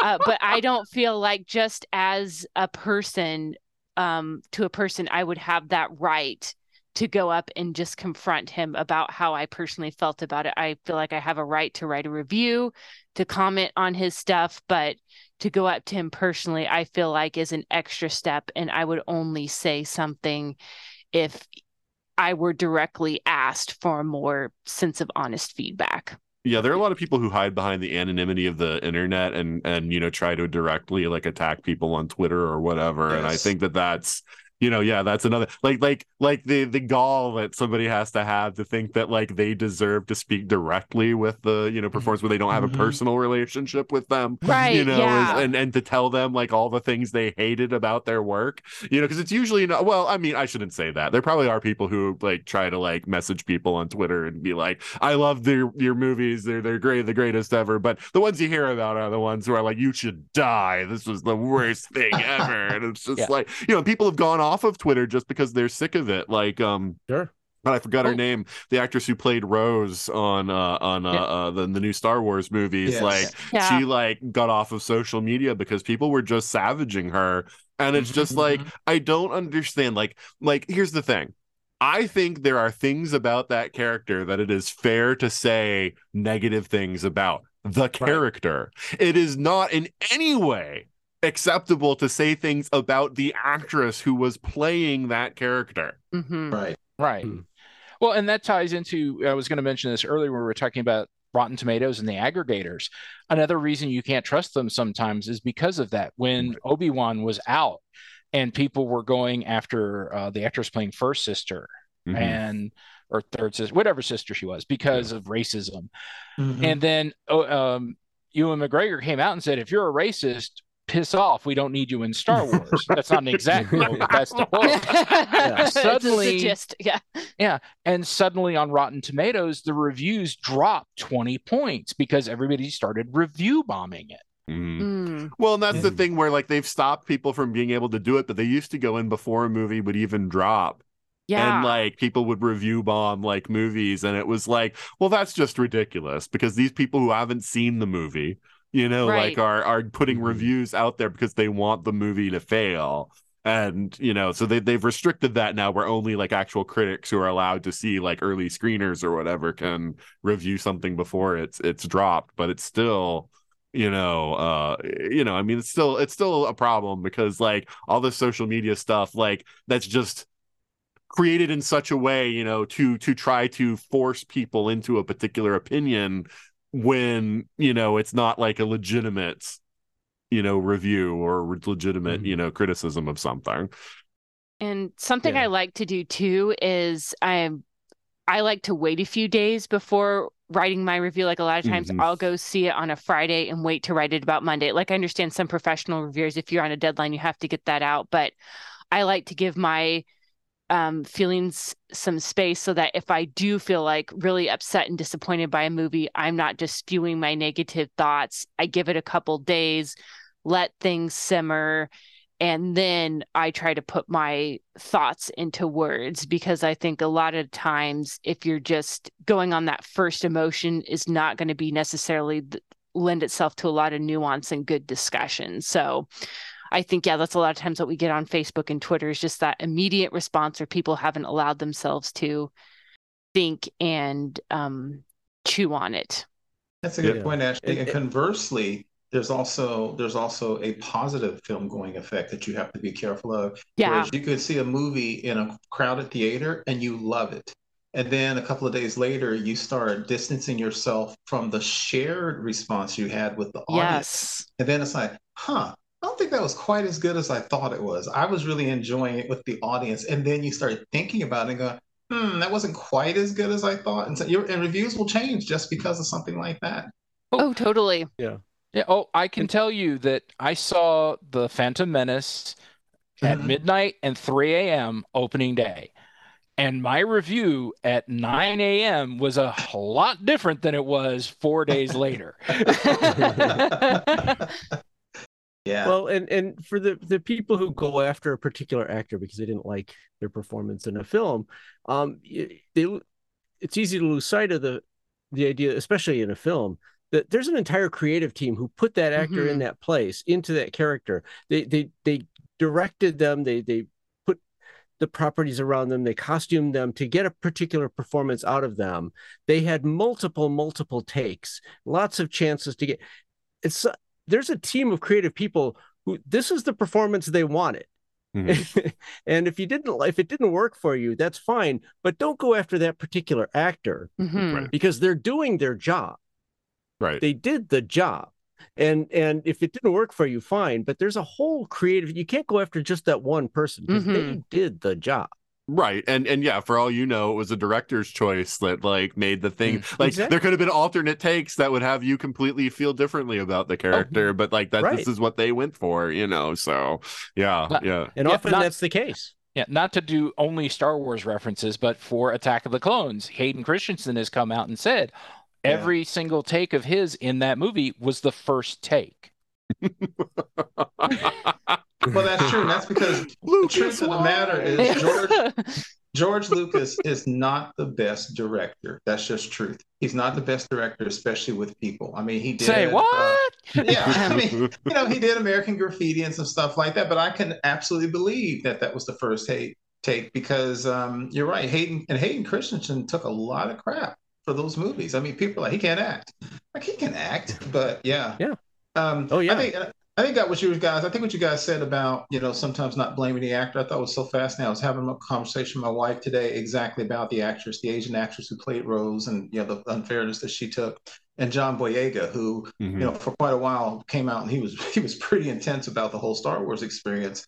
And I was talking to my wife today, and we were talking, and she said, "You know, I didn't know he could act." And that was because her first exposure to John Boyega was not Attack the Block; it was Star Wars. It was Star Wars. It was fine. I mean, you know, he's not doing Shakespeare there.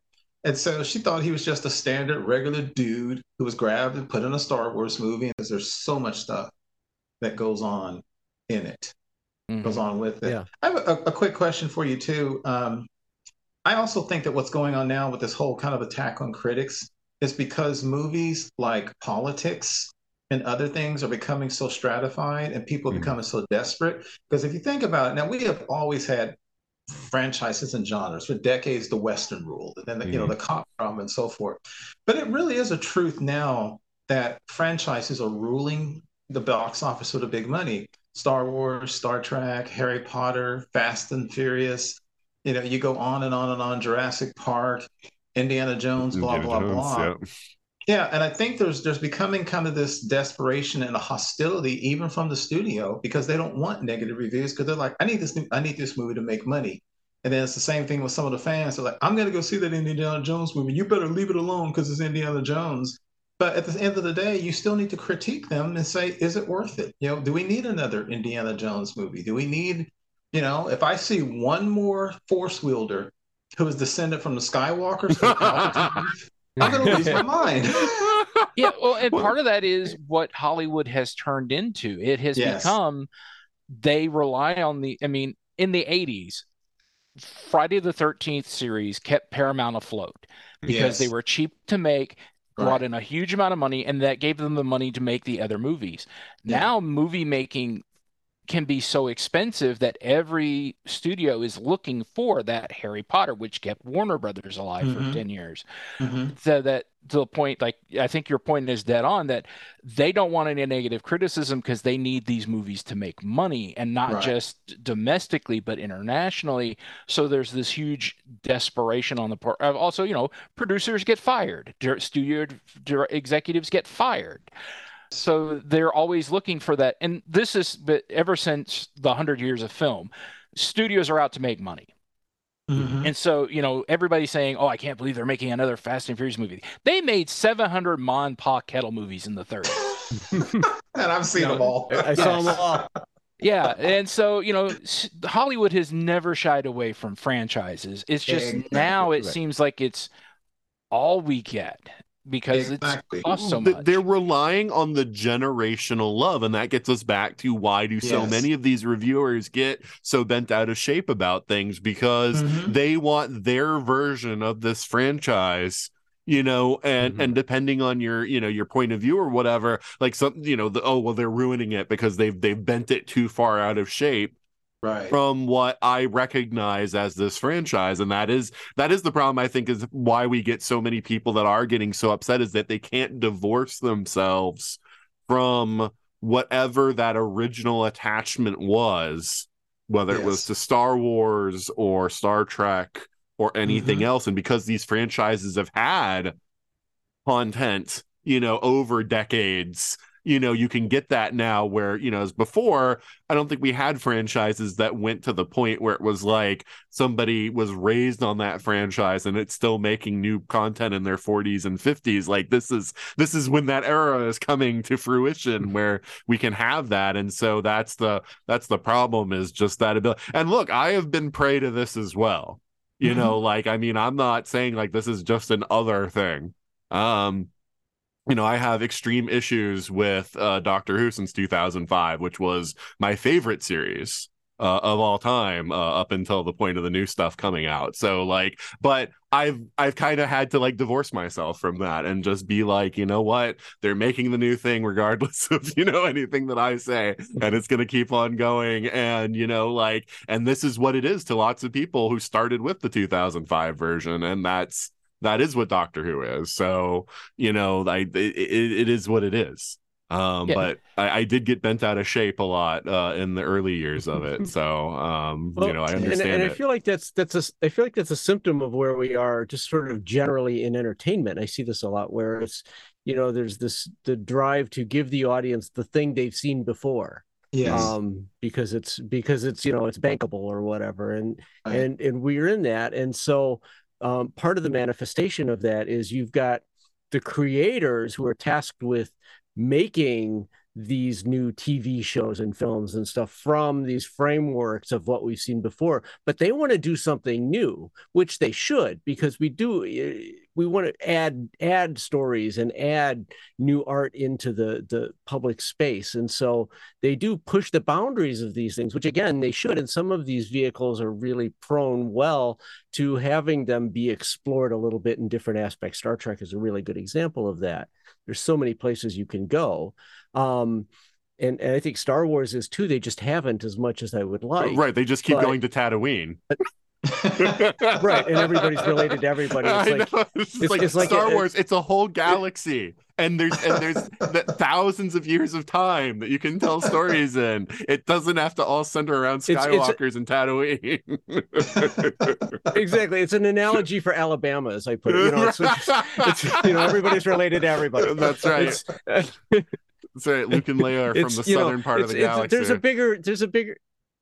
A whole galaxy out there, and I, we can see new people. We can see, but that's. But it- but it's there, and and I'm certain there are creators who want to do that. Mhm. And so, but then you get the audience expectation of, but then I want to see the thing. I'm go- I'm always going to tie this back to the thing I saw before. And if you push it too far, then it becomes something that it's that I'm not as invest. And now I feel things. And you know, at at one point, I think yes, but we need to challenge the audience a bit and that's where criticism really needs to come in. And again Yes. not the not the the two uh, sentence facebook comment criticism but the the long form criticism of putting these things into context to let the audience know that yes this is going to expand and you can go along that journey but if you're not ready to that's okay too but just know that's what that's going to do. And then you can put into context whether or not you want to see that or not Yeah, this sort of franchise thing, the thing that I keep trying to tell people is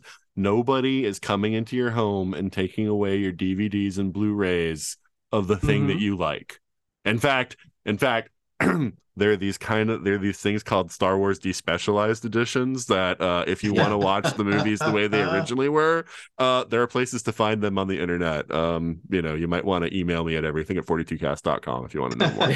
but um but even to that degree of like you know the fact that the movies have been altered over time and like there are still ways of finding that that's a special case because it's very rare that something has been like eradicated in the way that the original versions of Star Wars is that fans had to Yeah. sort of like reconstruct That- it. That's a whole other oh, podcast. Oh, right, exactly. Mm-hmm. But but Yeah. but in general, everything that you liked is still available to consume, like about any franchise. And so, like, if that's what you like, you know, and this is where I had to go with Doctor Who.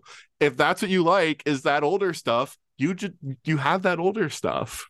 You know, like, and it that's what still you can watch, and that's and it's still there for you. You know, so if you don't like new Star Trek, well, you know, you've got however many of the older series that you liked. If you liked all five of them, then great, you know, and if you like 4 of mm-hmm. them or three of them or whatever, those are the ones you watch.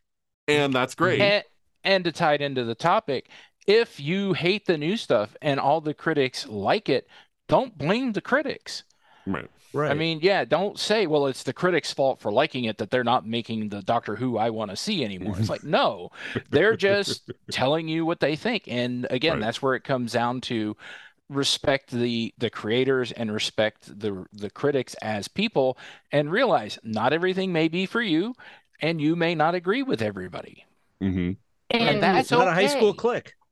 And if you're writing a review, that's a good thing to put in it too. Because, like, I know when we talked about Miss Marvel, that was one of the things that I said. This show isn't for me, but these are my thoughts on this show. Not recognizing that this show is not made for me, you know. And so, like, that's you know, that's something you can put out there, you know, as part of you know your review, and to make sure that people know that that is you know that is sort of your bias and and you know where you're coming from on that. So And something I like to bring into it too is uh term like things that can bring in new fans. Like I really did not connect with Star Trek at all until J.J. Abrams' first movie. I fell absolutely in love with it.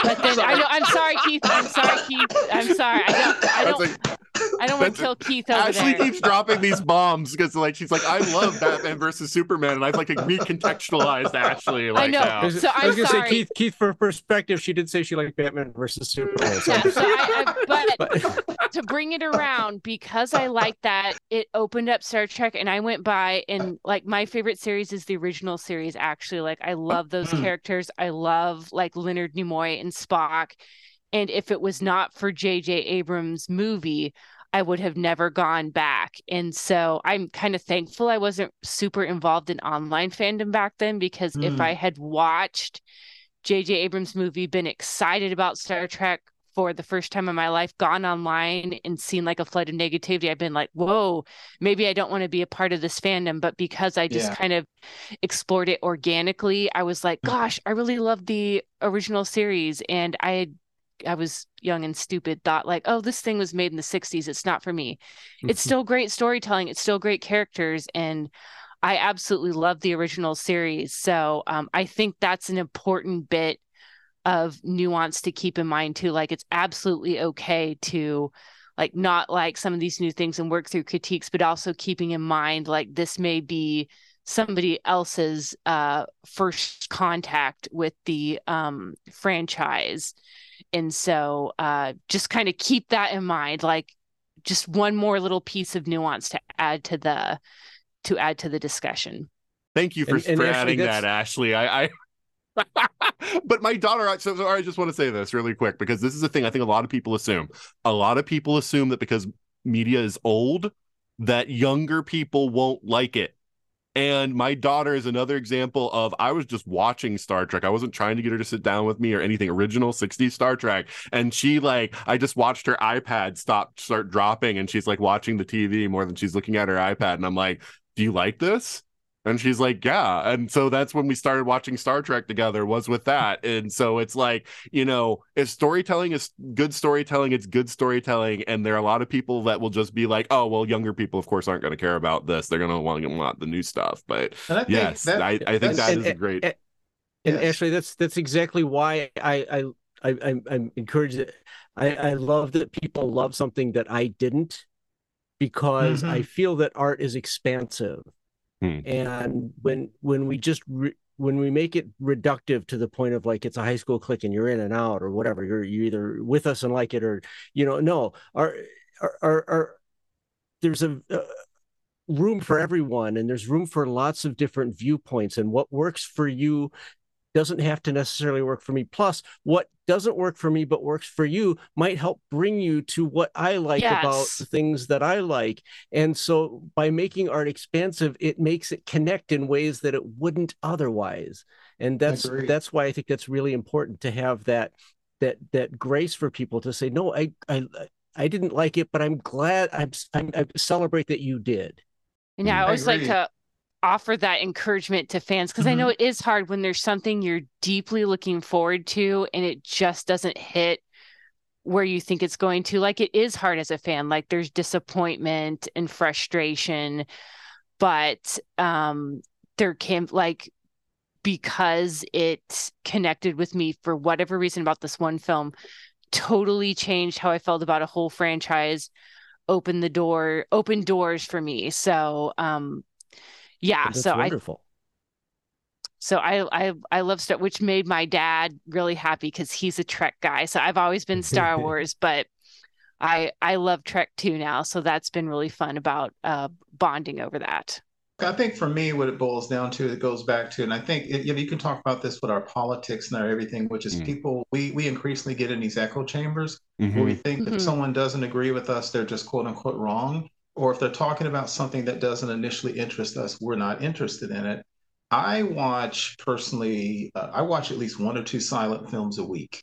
Hmm. And um, one of- when I dropped cable back in 2014, but the first thing I missed when I dropped cable was Turner Classic Movies Yes. when I got TCM, turn when I got a YouTube TV, the first thing I added was Turner Classic Movies. And during the pandemic, I discovered an actress who I should have, I thought I should have known of. There was an actress in the 30s called Kay Francis. She was this really great actress. This was during, this is before the Hays Code came in. I've been watching a lot of her movies. And I remember, Ashley, you mentioned, I think in one of your posts a couple, three years ago, you had talked about how you hadn't, I hope you don't mind me bringing this up.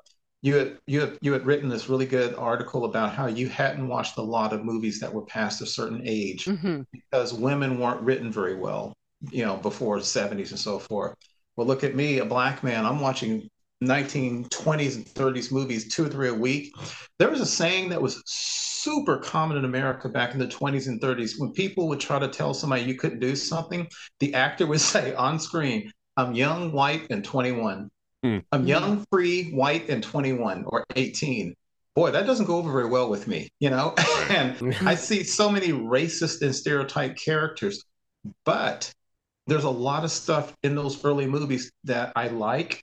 And the reason I'm, I'm going down this long babbling road is a lot of these movies I discovered because I've read critics and critiques, and I've Mhm. read the American Film Institute's top 100 films of all times.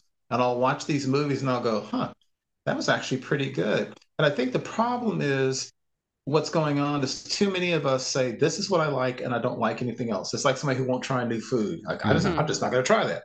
Or it's like somebody who says all I want to watch is science fiction. I don't want to watch a western. I don't want to watch a black and white movie. I don't want to watch a silent movie.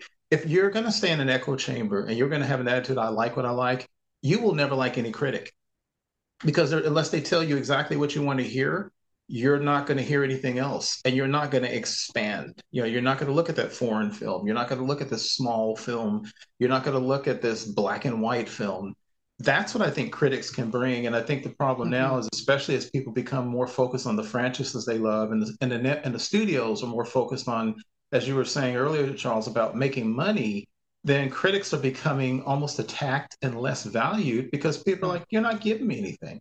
And if you're not willing to expand your mind and let that critic take you down, not just not just tolerate a critic reviewing a movie you're going to see, but letting to me the best critics open your mind to things you didn't Mhm. consider seeing. But that respect for critics is in many ways dying off over the years, and that saddens me a lot. Yeah. Although I will point out that science fiction covers all those bases: foreign films, black and white, silence. Yeah, You- yeah. you- Yeah. If they're not mutually yeah. exclusive. This is true. Metropolis. uh, That's right. Oh, To the moon. Yeah, Keith, you'll appreciate this. In Greensboro, North Carolina, there's a theater uh, called the Mhm. Carolina Theater that still has their original working pipe organ. They opened the year Mm. Metropolis came Oh. out, wow. and I got to see Metropolis and Phantom of the Opera there with someone playing that organ. Oh, wow, that'd be a cool. Oh, cool is oh, experience. It's like a it's like a four hour drive, Keith. You have to look into it and see about going up there. They do a summer film series, Yes. and they turn the organ on, you vibrate. Oh, that's so Oh, that is great. That's awesome. That is So definitely I- something I'd like to try. Yeah, I, I, so yeah, you got to look into that. It's called Yeah, the I I- Carolina Theater. I was flipping about how I only watch science fiction and fantasy, but I do actually watch other things. Yeah. But and I have a see, and this is the other thing though. I feel like like a love of history of the medium Mhm. is important too, and Mhm. like what you're talking about, Keith, of like appreciating like where did this come from, you know, and and you know all of that too, and and sort of understanding you know how we got here, and I think that would help a lot of people also with like the Yeah. understanding of like you know, like these franchises also didn't come from nothing. You know, Yeah. like I mean, Star Wars is super duper derivative of a lot of different things. George Lucas's genius was in how he put it all together in a way Yes. that that feels like something new, even Mhm. though it's it's comes from so many things that came before and so many tropes and so many things. Yeah, like like yeah, like that's that's that's sort of the genius of. But nothing is new. Nothing is Right. new, and I critics like a good critic understands that that like nothing Yes. is new, and that it's all Mhm. kind of comes from elements of things before, and it's sort of the examination of how those elements came together, and in this particular work, and you know whether that work, you know whether that works for them or would work for somebody else, and recognizing that you know is is the whole, you know the whole thing. That's the whole thing that you have to do as a critic. So Exactly. And I'm really glad you brought up the classic movies because that's been something I've been trying to challenge myself more as since I'm Mhm. someone who does enjoy film reviews is to Mhm. give myself more historical context and I feel like it adds a layer of richness and nuance. I know I keep you reusing that word, but it's one of my favorite that's that's the vibe I try to go for when I write a review is it just adds more layers, more brushstrokes to this painting that you're trying to create. Um, I within the past year, with thanks to ESO, I had an opportunity to watch my uh, first silent film, which I apologize if I mispronounce it. It's Nosferatu, I believe Nosferatu. Oh, God, which yes. was Classic. absolutely Classic. fascinating how a movie with no spoken dialogue can just how wonderfully the story can be told with such ri- richness. And then also very recently got to watch the um original King Kong. And I feel like those are two experiences that will I will carry with me going forward as a um, fan of film, just because I feel like those classic movies at, really add to my experience. And I would encourage anytime you have to watch, don't write off something because it was made more than 20, 30 years ago. There's a lot of good stuff out there. And it, even if it's something you don't necessarily like, it's still, I can be valuable in helping to realize this is how film is developed and how things have changed some ways for the better some ways for the worse but it all just adds to the richness of the discussion I agree. Real quickly, Ashley, and I forgive me for saying this real fast because this is not what the purpose of the podcast is. You must watch Battleship Potemkin. Mm. Battleship Potemkin is the is the one from which the famous baby carriage bouncing down the steps scene comes Yeah. from, which Mhm. was used in the Untouchables film Yep. decades later. Mm-hmm. And you also must watch a movie called The Passion of Joan of Arc, Mm. also from the 20s. Just Battleship Potemkin, Potemkin and The Passion of Joan of Arc. You must watch. Those are those are phenomenally good silent movies that will Yeah. show you, as what Nathan was saying, nothing is new. Um, because you see these film techniques and these Yeah. camera work that you're like, oh, that's what I could. I mean, one of the greatest filmmakers of all time is someone. Obviously, I have huge problems with D.W. Griffith, Birth of a Nation. Mm. Yes. can't deal with that movie. That movie's all about how the Klan Yeah. was this righteous organization. He was literally one of the most brilliant film directors in the in history. End of Yeah. story. We still use his his his directorial touches to this day. So Yeah. I watch those films even as I sometimes grit my teeth when I'm watching them. Yeah. Yeah. Yeah. And I'm going to recommend to both of you, if you're not already listening to it, the podcast You Must Remember This by Karina Longworth. Okay. She looks at the film history and she does like eight, ten episodes of breakdowns where she talks about different directors, talking from like the 30s, from the silent Oh, films on forward. Mm. Uh, the she did a wonderful series on Dean Martin and uh, Sammy Davis Jr. and how they par- their parallel as they work together and what how their careers went. She's talked about D.W. Griffin. She's done. Mhm. you know, she's doing a series right now on the sexy 90s and 80s on how sex was portrayed in cinema and how women were Hmm. done. I mean, uh, if you're into film history, this is it's a must listen podcast. And, and and Nathan, to go back to your topic, what what Gary just said right there, there's a person who's going to be giving us some critiques of movies, hmm Mhm. and I'm very interested in hearing that now, just like that. See, I yeah. know, I think that's great. Like, oh, this is cool. I want to hear this. Yeah. Some people go, I don't I don't care about that stuff, so who cares? Right. No, I but yeah, I I I think that if you're going to review something though, that you need to have like an understanding of the history of why it came together. And so like sort of pull things full circle, you know, that's Right. you know, that's part of that, you know, that whole process is is mm-hmm. understanding why it is the way that it is. Um Yeah. but uh but yeah i think we're we're coming uh to an end here we've been going a while uh so any Ah. final thoughts about um you know criticism about film and, and tv media and, and whatnot so um let's start with you Stephen. Okay. Uh, final thoughts. Um, criticism definitely has a place. I think it is an art form, just as the art forms that it talks about.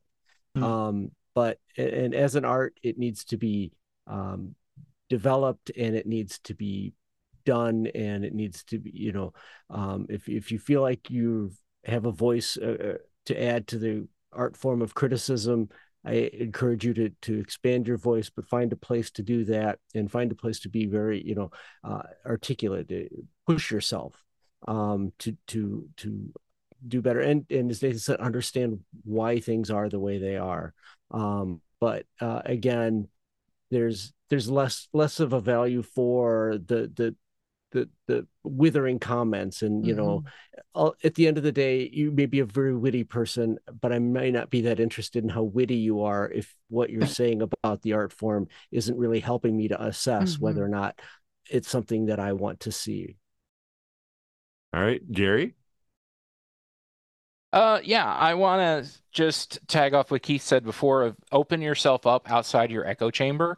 If you cannot withstand to hear anybody saying they didn't like something that you liked, you might want to think about why that is. hmm Uh, you should be open to hearing, even if you don't agree with someone, you should be open to hearing why something didn't work for them. And we also talked about, uh, Ashley talked briefly about if I was in James Gunn's face, I would not. If you go to conventions, for the love of God, and you meet a, dir- an actor, don't go to them to crap on their work. thank you Please, Yes. for the love of Thank you. God, get your autograph and move on. And if you just all you want to do is talk to that actor and tell them, I hated the way you did this on the Winchesters, rethink your life. That's expensive That's- too. Like that's an expensive like little Yeah. 30 second rant there. yeah, wow yeah i never even thought about like somebody doing that but i Oh, bet there are I've- people who do it I've I've seen it. People that get in line, wait 40 minutes just to get into an actor's face and tell them how much they hate them. Don't do that. For the Oh love of God, God. just don't do that. yeah uh Yeah, yeah ashley any final thoughts Yeah, I would say good art inspires discussion, and we should not mm. be afraid of that as long as that discussion remains open, respectful, and as in depth and fair and balanced as possible. And yeah, be oh, realize it that if someone loves something you love, hate, or vice versa, doesn't invalidate your feeling, doesn't invalidate theirs just be kind adults and have a discussion about that that it seems hard to find on the internet but there are good communities still out there and it takes a little work sometimes to find those spaces where good discussions are being had but they're definitely out there and it's worth cultivating All right, and Keith. Yeah, I think I'm going to piggyback on what Ashley said as well. Good art and good critique. To appreciate them, you must appreciate film and movies. And only watching Fast and the Furious or only watching Star Trek, you're not really appreciation appreciating the totality of movies. And if that's all you want to do is go watch what you like, then don't read film critics because they're not going to tell you anything. They're not going to help you. In order to appreciate a film critic, you have to appreciate what a good film critic does. A good film critic should not just criticize the movie you watch. A good film critic make you should make you interested in experiencing and seeing things you didn't know existed. They should expand your palette and your horizon. That's what a good critic is. And take advantage of that because you're not just gonna you're not just following a critic, you're going to experience a whole new world of film and movies and music and restaurants and theater that you just didn't know existed. That's what a good critic's all about. Yeah, and for my, you know, for my final thoughts, uh if you're if you're someone who honestly believes that people shouldn't say anything, you know, negative about, you know, anything and that they should just mention things that are positive and that you're, you know, basically advocating for that, take a step back for a minute and just think about Mhm. what you're saying. You know, that that you're basically telling someone else what they can or can't, you know, use their voice for. And I think then if you like really consider that and really like stop and think about it, you'll see why, you know, that isn't you know that that isn't a good way to go about things you know because people have every right to give their opinion. What what people don't have a right to do is to use threatening language or to you know attack people in some way and things like that. Though that sort of behavior should be called out. That sort of behavior you know uh, people should use their voice to you know to try to stop and things of you know that nature. But if somebody is just giving their honest opinion about something it differs from yours. You know Mhm. who are you to say that they can't say that you know Exactly. and so that's that's the point that i want to get out there and yeah as we've all mentioned there are beneficial you know aspects of criticism it is not even though the word criticism we view it as negative yeah. there there it can be positive so uh, th- think about that and think about you know and think about who you're listening to also because if somebody is just always giving awful nasty negative reviews well that might be skewing what you think critiques and Mhm. criticism are but then maybe you shouldn't be listening to those voices and should be listening to other voices that are giving things a more even review Rex Reed. Yeah. Oh, I hate Rex Reed. Oh I, uh, god. I, Don't I, get me started. I do find this topic a little amusing because I just showed my wife Gremlins 2, and there's a scene in that movie where Leonard Maltin is savaging the original Gremlins movie, and the Gremlins Oh, show up and kill him. yeah, It's a great moment. it is. that is so funny. Yeah, love no, uh, I, I I watched Gremlins 2 way more than Gremlins when I was a kid, and uh, and, and I love that movie. Uh, my wife has never seen either one, so we watched we watched through both of them because there's a there's a new one coming at the end of the year. Who knew? Yeah. Um, but Wow. uh, yeah. Yeah, Um, it- Rex Reed is the guy that taught me that critics can be biased. Yes. Yes. He's just nasty. He really he's what you were saying, Nathan. He's just a nasty person. There's truth be told. Yeah. So yes, I realize that there are critics out there, and of course, people who aren't really critics but are just reviewers, you know, Yeah. out there who that that is what they make their reputation on. And yeah, I mean, if that's if that's just going to fill you with bile, uh, you know, don't don't give them space. You know, just. But there are other. I, I guarantee that anyone. There is a critic out there that you will like enjoy their content, whether it's written content or like YouTube video reviews or whatever. That Right. you know that you will that you will enjoy their their take. Um, Right. No. Uh, but yeah, so uh, let's say our goodbyes and let people know where they can find us. So um, let's start with you, Ashley.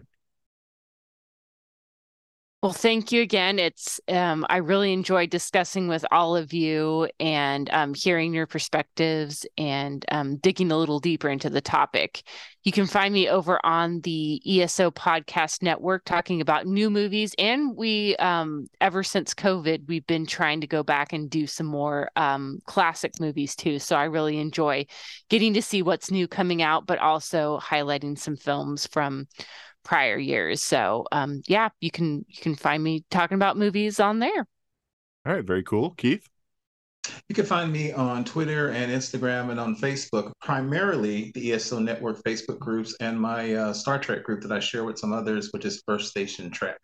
We do a Facebook group and we do a weekly podcast at 8 p.m. Eastern on Thursday nights. Give us a listen and give us a visit. We love talking all things Star Trek. All right, Stephen. Um, and thank you for having me again. This was a really wonderful panel and a great discussion. I really enjoyed this. Um, and you can find me uh, on Facebook. I have a Stephen Pickering performances page, which I try to keep updated with where I'm going to be performing soon. Um, in July, I'll be performing in Barrington, Illinois, in One Flew Over the Cuckoo's Nest. And sometime this summer, I will be in. I believe they're going to release the film The Gray Girl, and I'm I'm a supporting role in that. So I'm looking forward to that. And beyond that, uh, I'll be on the stage somewhere in Illinois. And Gary.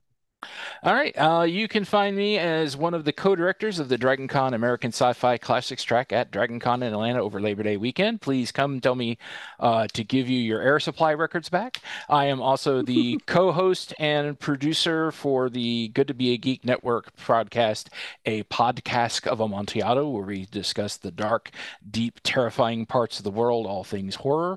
Uh, and uh, so, if you're into the spooky, scary stuff, uh, please give us a listen. All right. Well, Ashley, Keith, Stephen, and Gary, thank you so much for being on the show this week. Thank Thank you you. again for having me. Really appreciate it. Thank you. And this was terrible. And that's it for our discussion on criticism. So now it's your turn to be critical of us.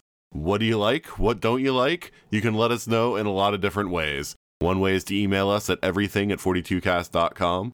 Another way is to go to our website, 42cast.com, and leave a review or a message on any of the episodes there. You can also do that at facebook.com slash 42cast, or you can go to either Twitter or Instagram at 42cast. I'm sorry, not Twitter, X. Stupid name. Anyway, you can also leave us a review on Apple Podcasts. And the more reviews we get, the more our show will show up in searches. So if you have an Apple account, I would really appreciate if you would leave us a review. I also want to let you know about the ESO Network Patreon. That's a place where you can help all the shows on the network. There are different tiers for different levels of access, different perks, etc. You can get access to some early shows from the, in the network. You can get access to some exclusive shows from the podcast on the network, or you can even get access to exclusive podcasts. So once again, you can find that at Patreon, and that's patreon.com slash ESO network. And if you have the funds to help, we would greatly appreciate it. So I know I've been saying this for a while, but by the time this one hits, it should be correct. Time Streams is coming off hiatus this winter before the end of 2023 when I'm recording this. That's right, before the end of 2023, we are getting Time Streams off of hiatus. So, what is Time Streams? Time Streams is my friend Juliet and I talking about all la Doctor Who from the beginning. You don't have to watch the episodes to listen to our podcast. We explain everything important that happens in the episode. So if you just want to hear our banter, you can listen to it for like that. Or if you do want to follow along by watching the episodes before you listen to the podcast episode, then you'll definitely get more out of it that way. So once again, that's Time Streams. The other podcast that I'm on, which will not be off hiatus by the end of 2023, but I am trying very hard to get it off hiatus before the spring of 2024, is Legendary Forces. And Legendary Forces is where Juliet and I again, but also joined joined by Ashley, Joe, and Juliet are going through all of Star Wars fictional media from the beginning. So that's the various movies, TV shows, comics, novels, anything that actually happens in the Star Wars universe. So we're not reviewing things like fanzines that talk about the actual details of making Star Wars. We're talking about things that happen in the universe. And so we talk about, you know, the stories, how much we like them, things like that, but we also talk about them in the context of Star Wars canon. It's kind of a dirty word, I know, for some people, but we talk about, you know, as far as the canon and what is canon and what story ideas from earlier stories get sort of moved into things as more Star Wars storytelling comes out and how that changes over time. We're basically talking about it from the standpoint of the fact that Star Wars has always been changing. So, if that sounds interesting to you, that is Legendary Forces. Uh, Beth and I have found a show called Only Murders in the Building it's an amazing show. It's very well written, a lot of fun. I was interested because I was interested in a show starring Steve Martin and Martin Short. I figured that that would be incredibly fun. But I'm actually really appreciating Selena Gomez's character too. So we're watching through that right now. Currently, we just started season three. Really enjoying that. We're also watching the anime One Piece because with the live action one coming out, I was kind of curious about watching the anime that's the basis for it. So we're doing that right now. Also, um, still watching Quantum Leap. And yeah, I'm not sure what we're going to watch after Only Murders in the Building. We might watch the Netflix show Bodies because I've been hearing a lot of good buzz about that. But I'll let you guys know when we get to that. Well, that's a wrap for this week. Join us back next week when George Buza, that is the voice of the Beast from X Men the Animated Series, will be on the podcast. We talked to him about his career, we talked to him about playing the Beast in the X Men Animated Series, but also about X Men 97 and his triumphant return. So that's next week. Hope you enjoy it. And uh, until then, this is Nathan signing off.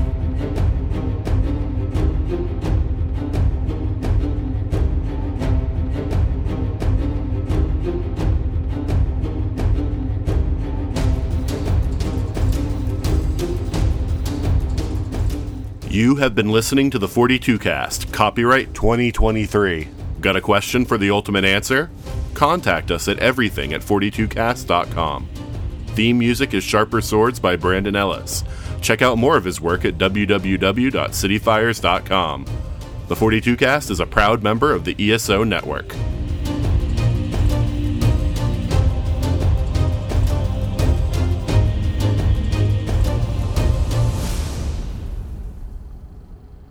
And now for some outtakes.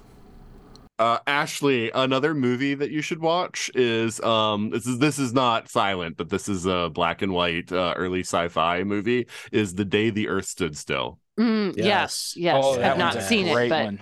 Oh Classic. God, yes, yes, absolutely classic. If you haven't seen that, you got to. It is. It is Yeah, so- I I love that movie. It used to be on all the time when I was a kid. Like you know, they would show it as like the afternoon movie of the week or whatever. Like, and I I watched Mhm. it like a million times. And Yeah. yeah, it is except one of my no favorites. substitutes either. Oh yeah, Yeah. no, like the, the Yeah. remake with Keanu oh yeah, was yes, not it's good. just the original. right. original. Yeah.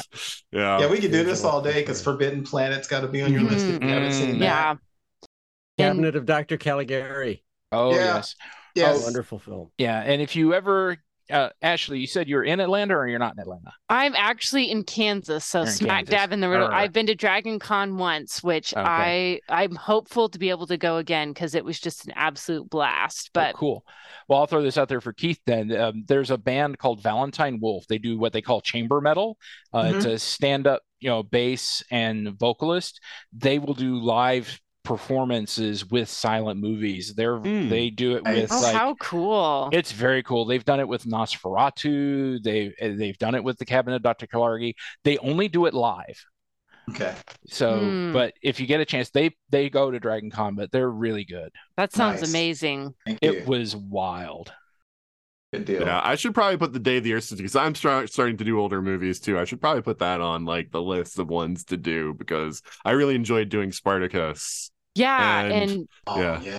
I'm really thankful. I feel like ESO has really helped me grow because, like in the past, I thought like, oh, I don't like westerns or I don't like Mhm. horror films. And through Yes. this experience, like I found out like, oh, there are some westerns I do like, and you know what? There are some films that would be classified as horror that I enjoy as well. So, um, Hmm. I'm I'm really appreciative of the opportunity to grow from uh little old me starting back in 2012 i think when i first guested on the podcast the my limited experience versus all the things i'm grateful to have been able would- to watch now I- I would tell you, being a being a certain age, my age helps because I grew up when when I would watch regular television, and my first television was black and white, and my Mhm. first television, I literally got five channels: ABC, NBC, CBS, and two channels on what was called UHF with the loop antenna.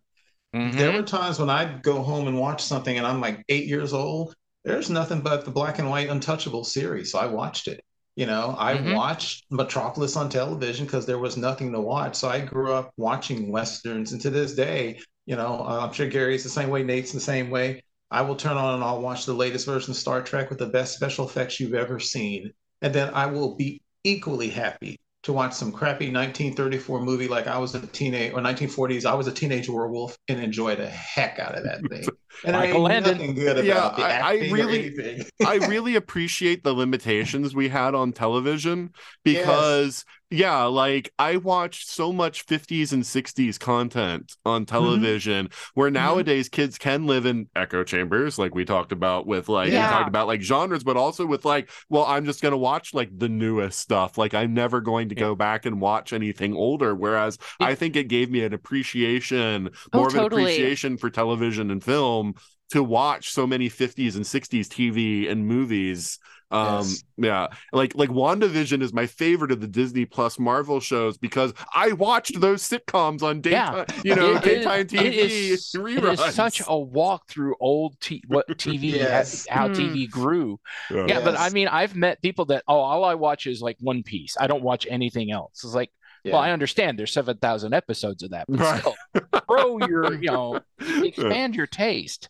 yeah my, my wife doesn't like black and white like she she just do- Really? doesn't yeah she won't watch she's she's younger than i am she's she's Mhm. six years younger than i am so she grew up in a later time but you know it's like yeah it's it's you know and so that's the thing it's like and, and again i feel like that's, that's a huge limitation because there are so many good Oh yeah. black and white Mhm. shows and movies and um, Well, plus, and I'm I'm a huge fan of film noir, and being a Oh, fan of film mm. noir, and yes. then go back and watch the original Star Trek series. And one of the things that hit me in my last rewatch was how good the lighting is Mm. in Oh, yeah. the show. They're they got film noir style lighting. I mean, there's like, you know, I remember they're they're in a conference room and the, their light is way too dim for anybody to be having any kind of functional meeting. But you know, there's something dark happening and there's a shadow across Kirk's Mm. face, and it's very film noir and it works.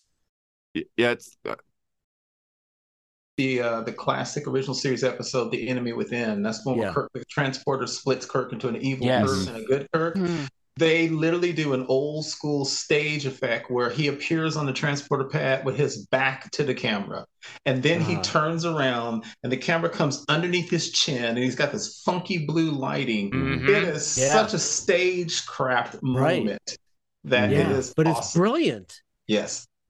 Yeah. Yeah. it's funny how like media changes too, because you know, you go through the period where sci-fi everything has to be bright and lit, and you Yeah. lose all of that. You know, you lose all that, and then Aliens comes out, and everybody's like, "Oh no, mm-hmm. actually, like the moody, like dark, like dim lighting, that's like good. Like we should use that."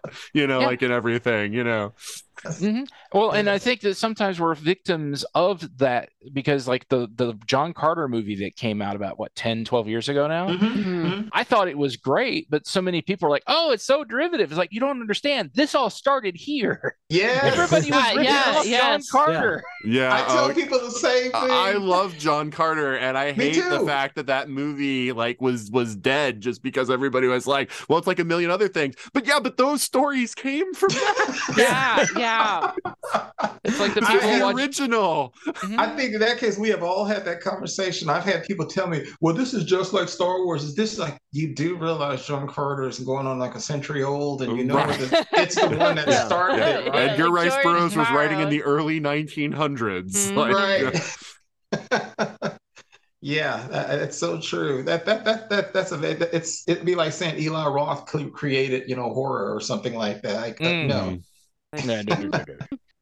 Ah. great topic. Yeah. Great topic. Nick. I wish I wish that that had become a series. Like I want because that's funny because like I read the Tarzan series by Edgar Rice Burroughs and I read his At the Earth's Core series. I never Mhm. read the John Carter stuff, so it was like this is Me like his big series that I didn't read, and I wanted to see like a movie series for it. And yeah, like really got the one.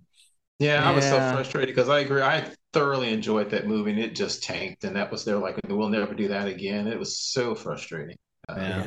Good movie. Yeah. One of my best movie going experiences though, because I saw it at the Alamo Drafthouse in Austin. Mm. Nice. And that was it was very cool. I wanted more. Yeah. Yeah, but you know, I think uh, I know we're going on long, but I think, and I talked to some people about this. We were talking about how all these franchises are ruling the day, especially you know the science fiction and the action franchises. I Mhm. think what we've lost, especially in sci-fi and horror, we've lost the true appreciation for a good B movie. Mm. Yeah. Because you know, we used to Mm. just have B movies. They didn't have to be great, but they were fun. But now every Well- sci-fi movie is a franchise and a fantasy movie, and they're expected to do ridiculous. bo- Heck, I love. I grew up Mm, on yeah. Colossus, the Forbin Project. Right. Oh, I You love know, that movie. Yeah, no, that's a good Yeah. movie.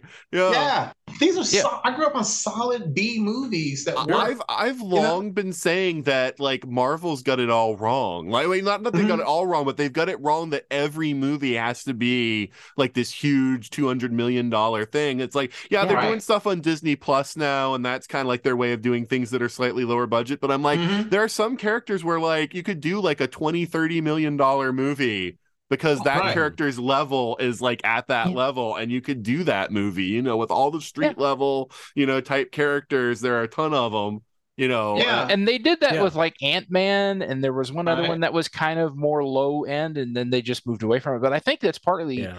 the studios. If if you want to see Mhm. some good B movies, though, you're it, check out your local independent films, and yes, there's a lot of, especially in horror, there's a lot of really good indie stuff because you can now make a decent movie for like a thousand dollars. You can record on your phone yeah, and make a decent little movie, and Yeah. so yeah. that's the big thing. I agree Well- because nowadays everybody's so focused on you know the newest Indiana Jones, the newest Star Trek or whatever. I'm waiting for I I love discovering the next Event Horizon, Oh, next- Mhm. yeah. you know, the next Dark City, you know, Mhm. the next the next uh, what was it called? Um, my gosh, the one where um, the was it Moon? The one where the guy was stationed on a moon base yeah, by yeah. Moon, one with uh, uh, Sam Rockwell. Sam Rockwell. Yeah, that was that's- fantastic. Right. Oh, That's the stuff I grew up on. Low, relatively low budget B movies that they weren't the take the world by storm blockbusters, but we don't get Yeah. as many of those. Like you said, at the movies. Now you get them on television, you get them in Mhm. series with Streaming. Netflix and streaming and so forth. But that's the kind of stuff I love. I am all to your point, Gary. I am always trolling for those movies that are not the next Mhm. blockbuster. Yeah, Which right. and- That's which is- why I like. which- oh, sorry. Go ahead. Oh no, I was just saying, which is which is odd because the the first Star Wars movie was an homage to movie serials and B movies. Right. So Yeah. Good point.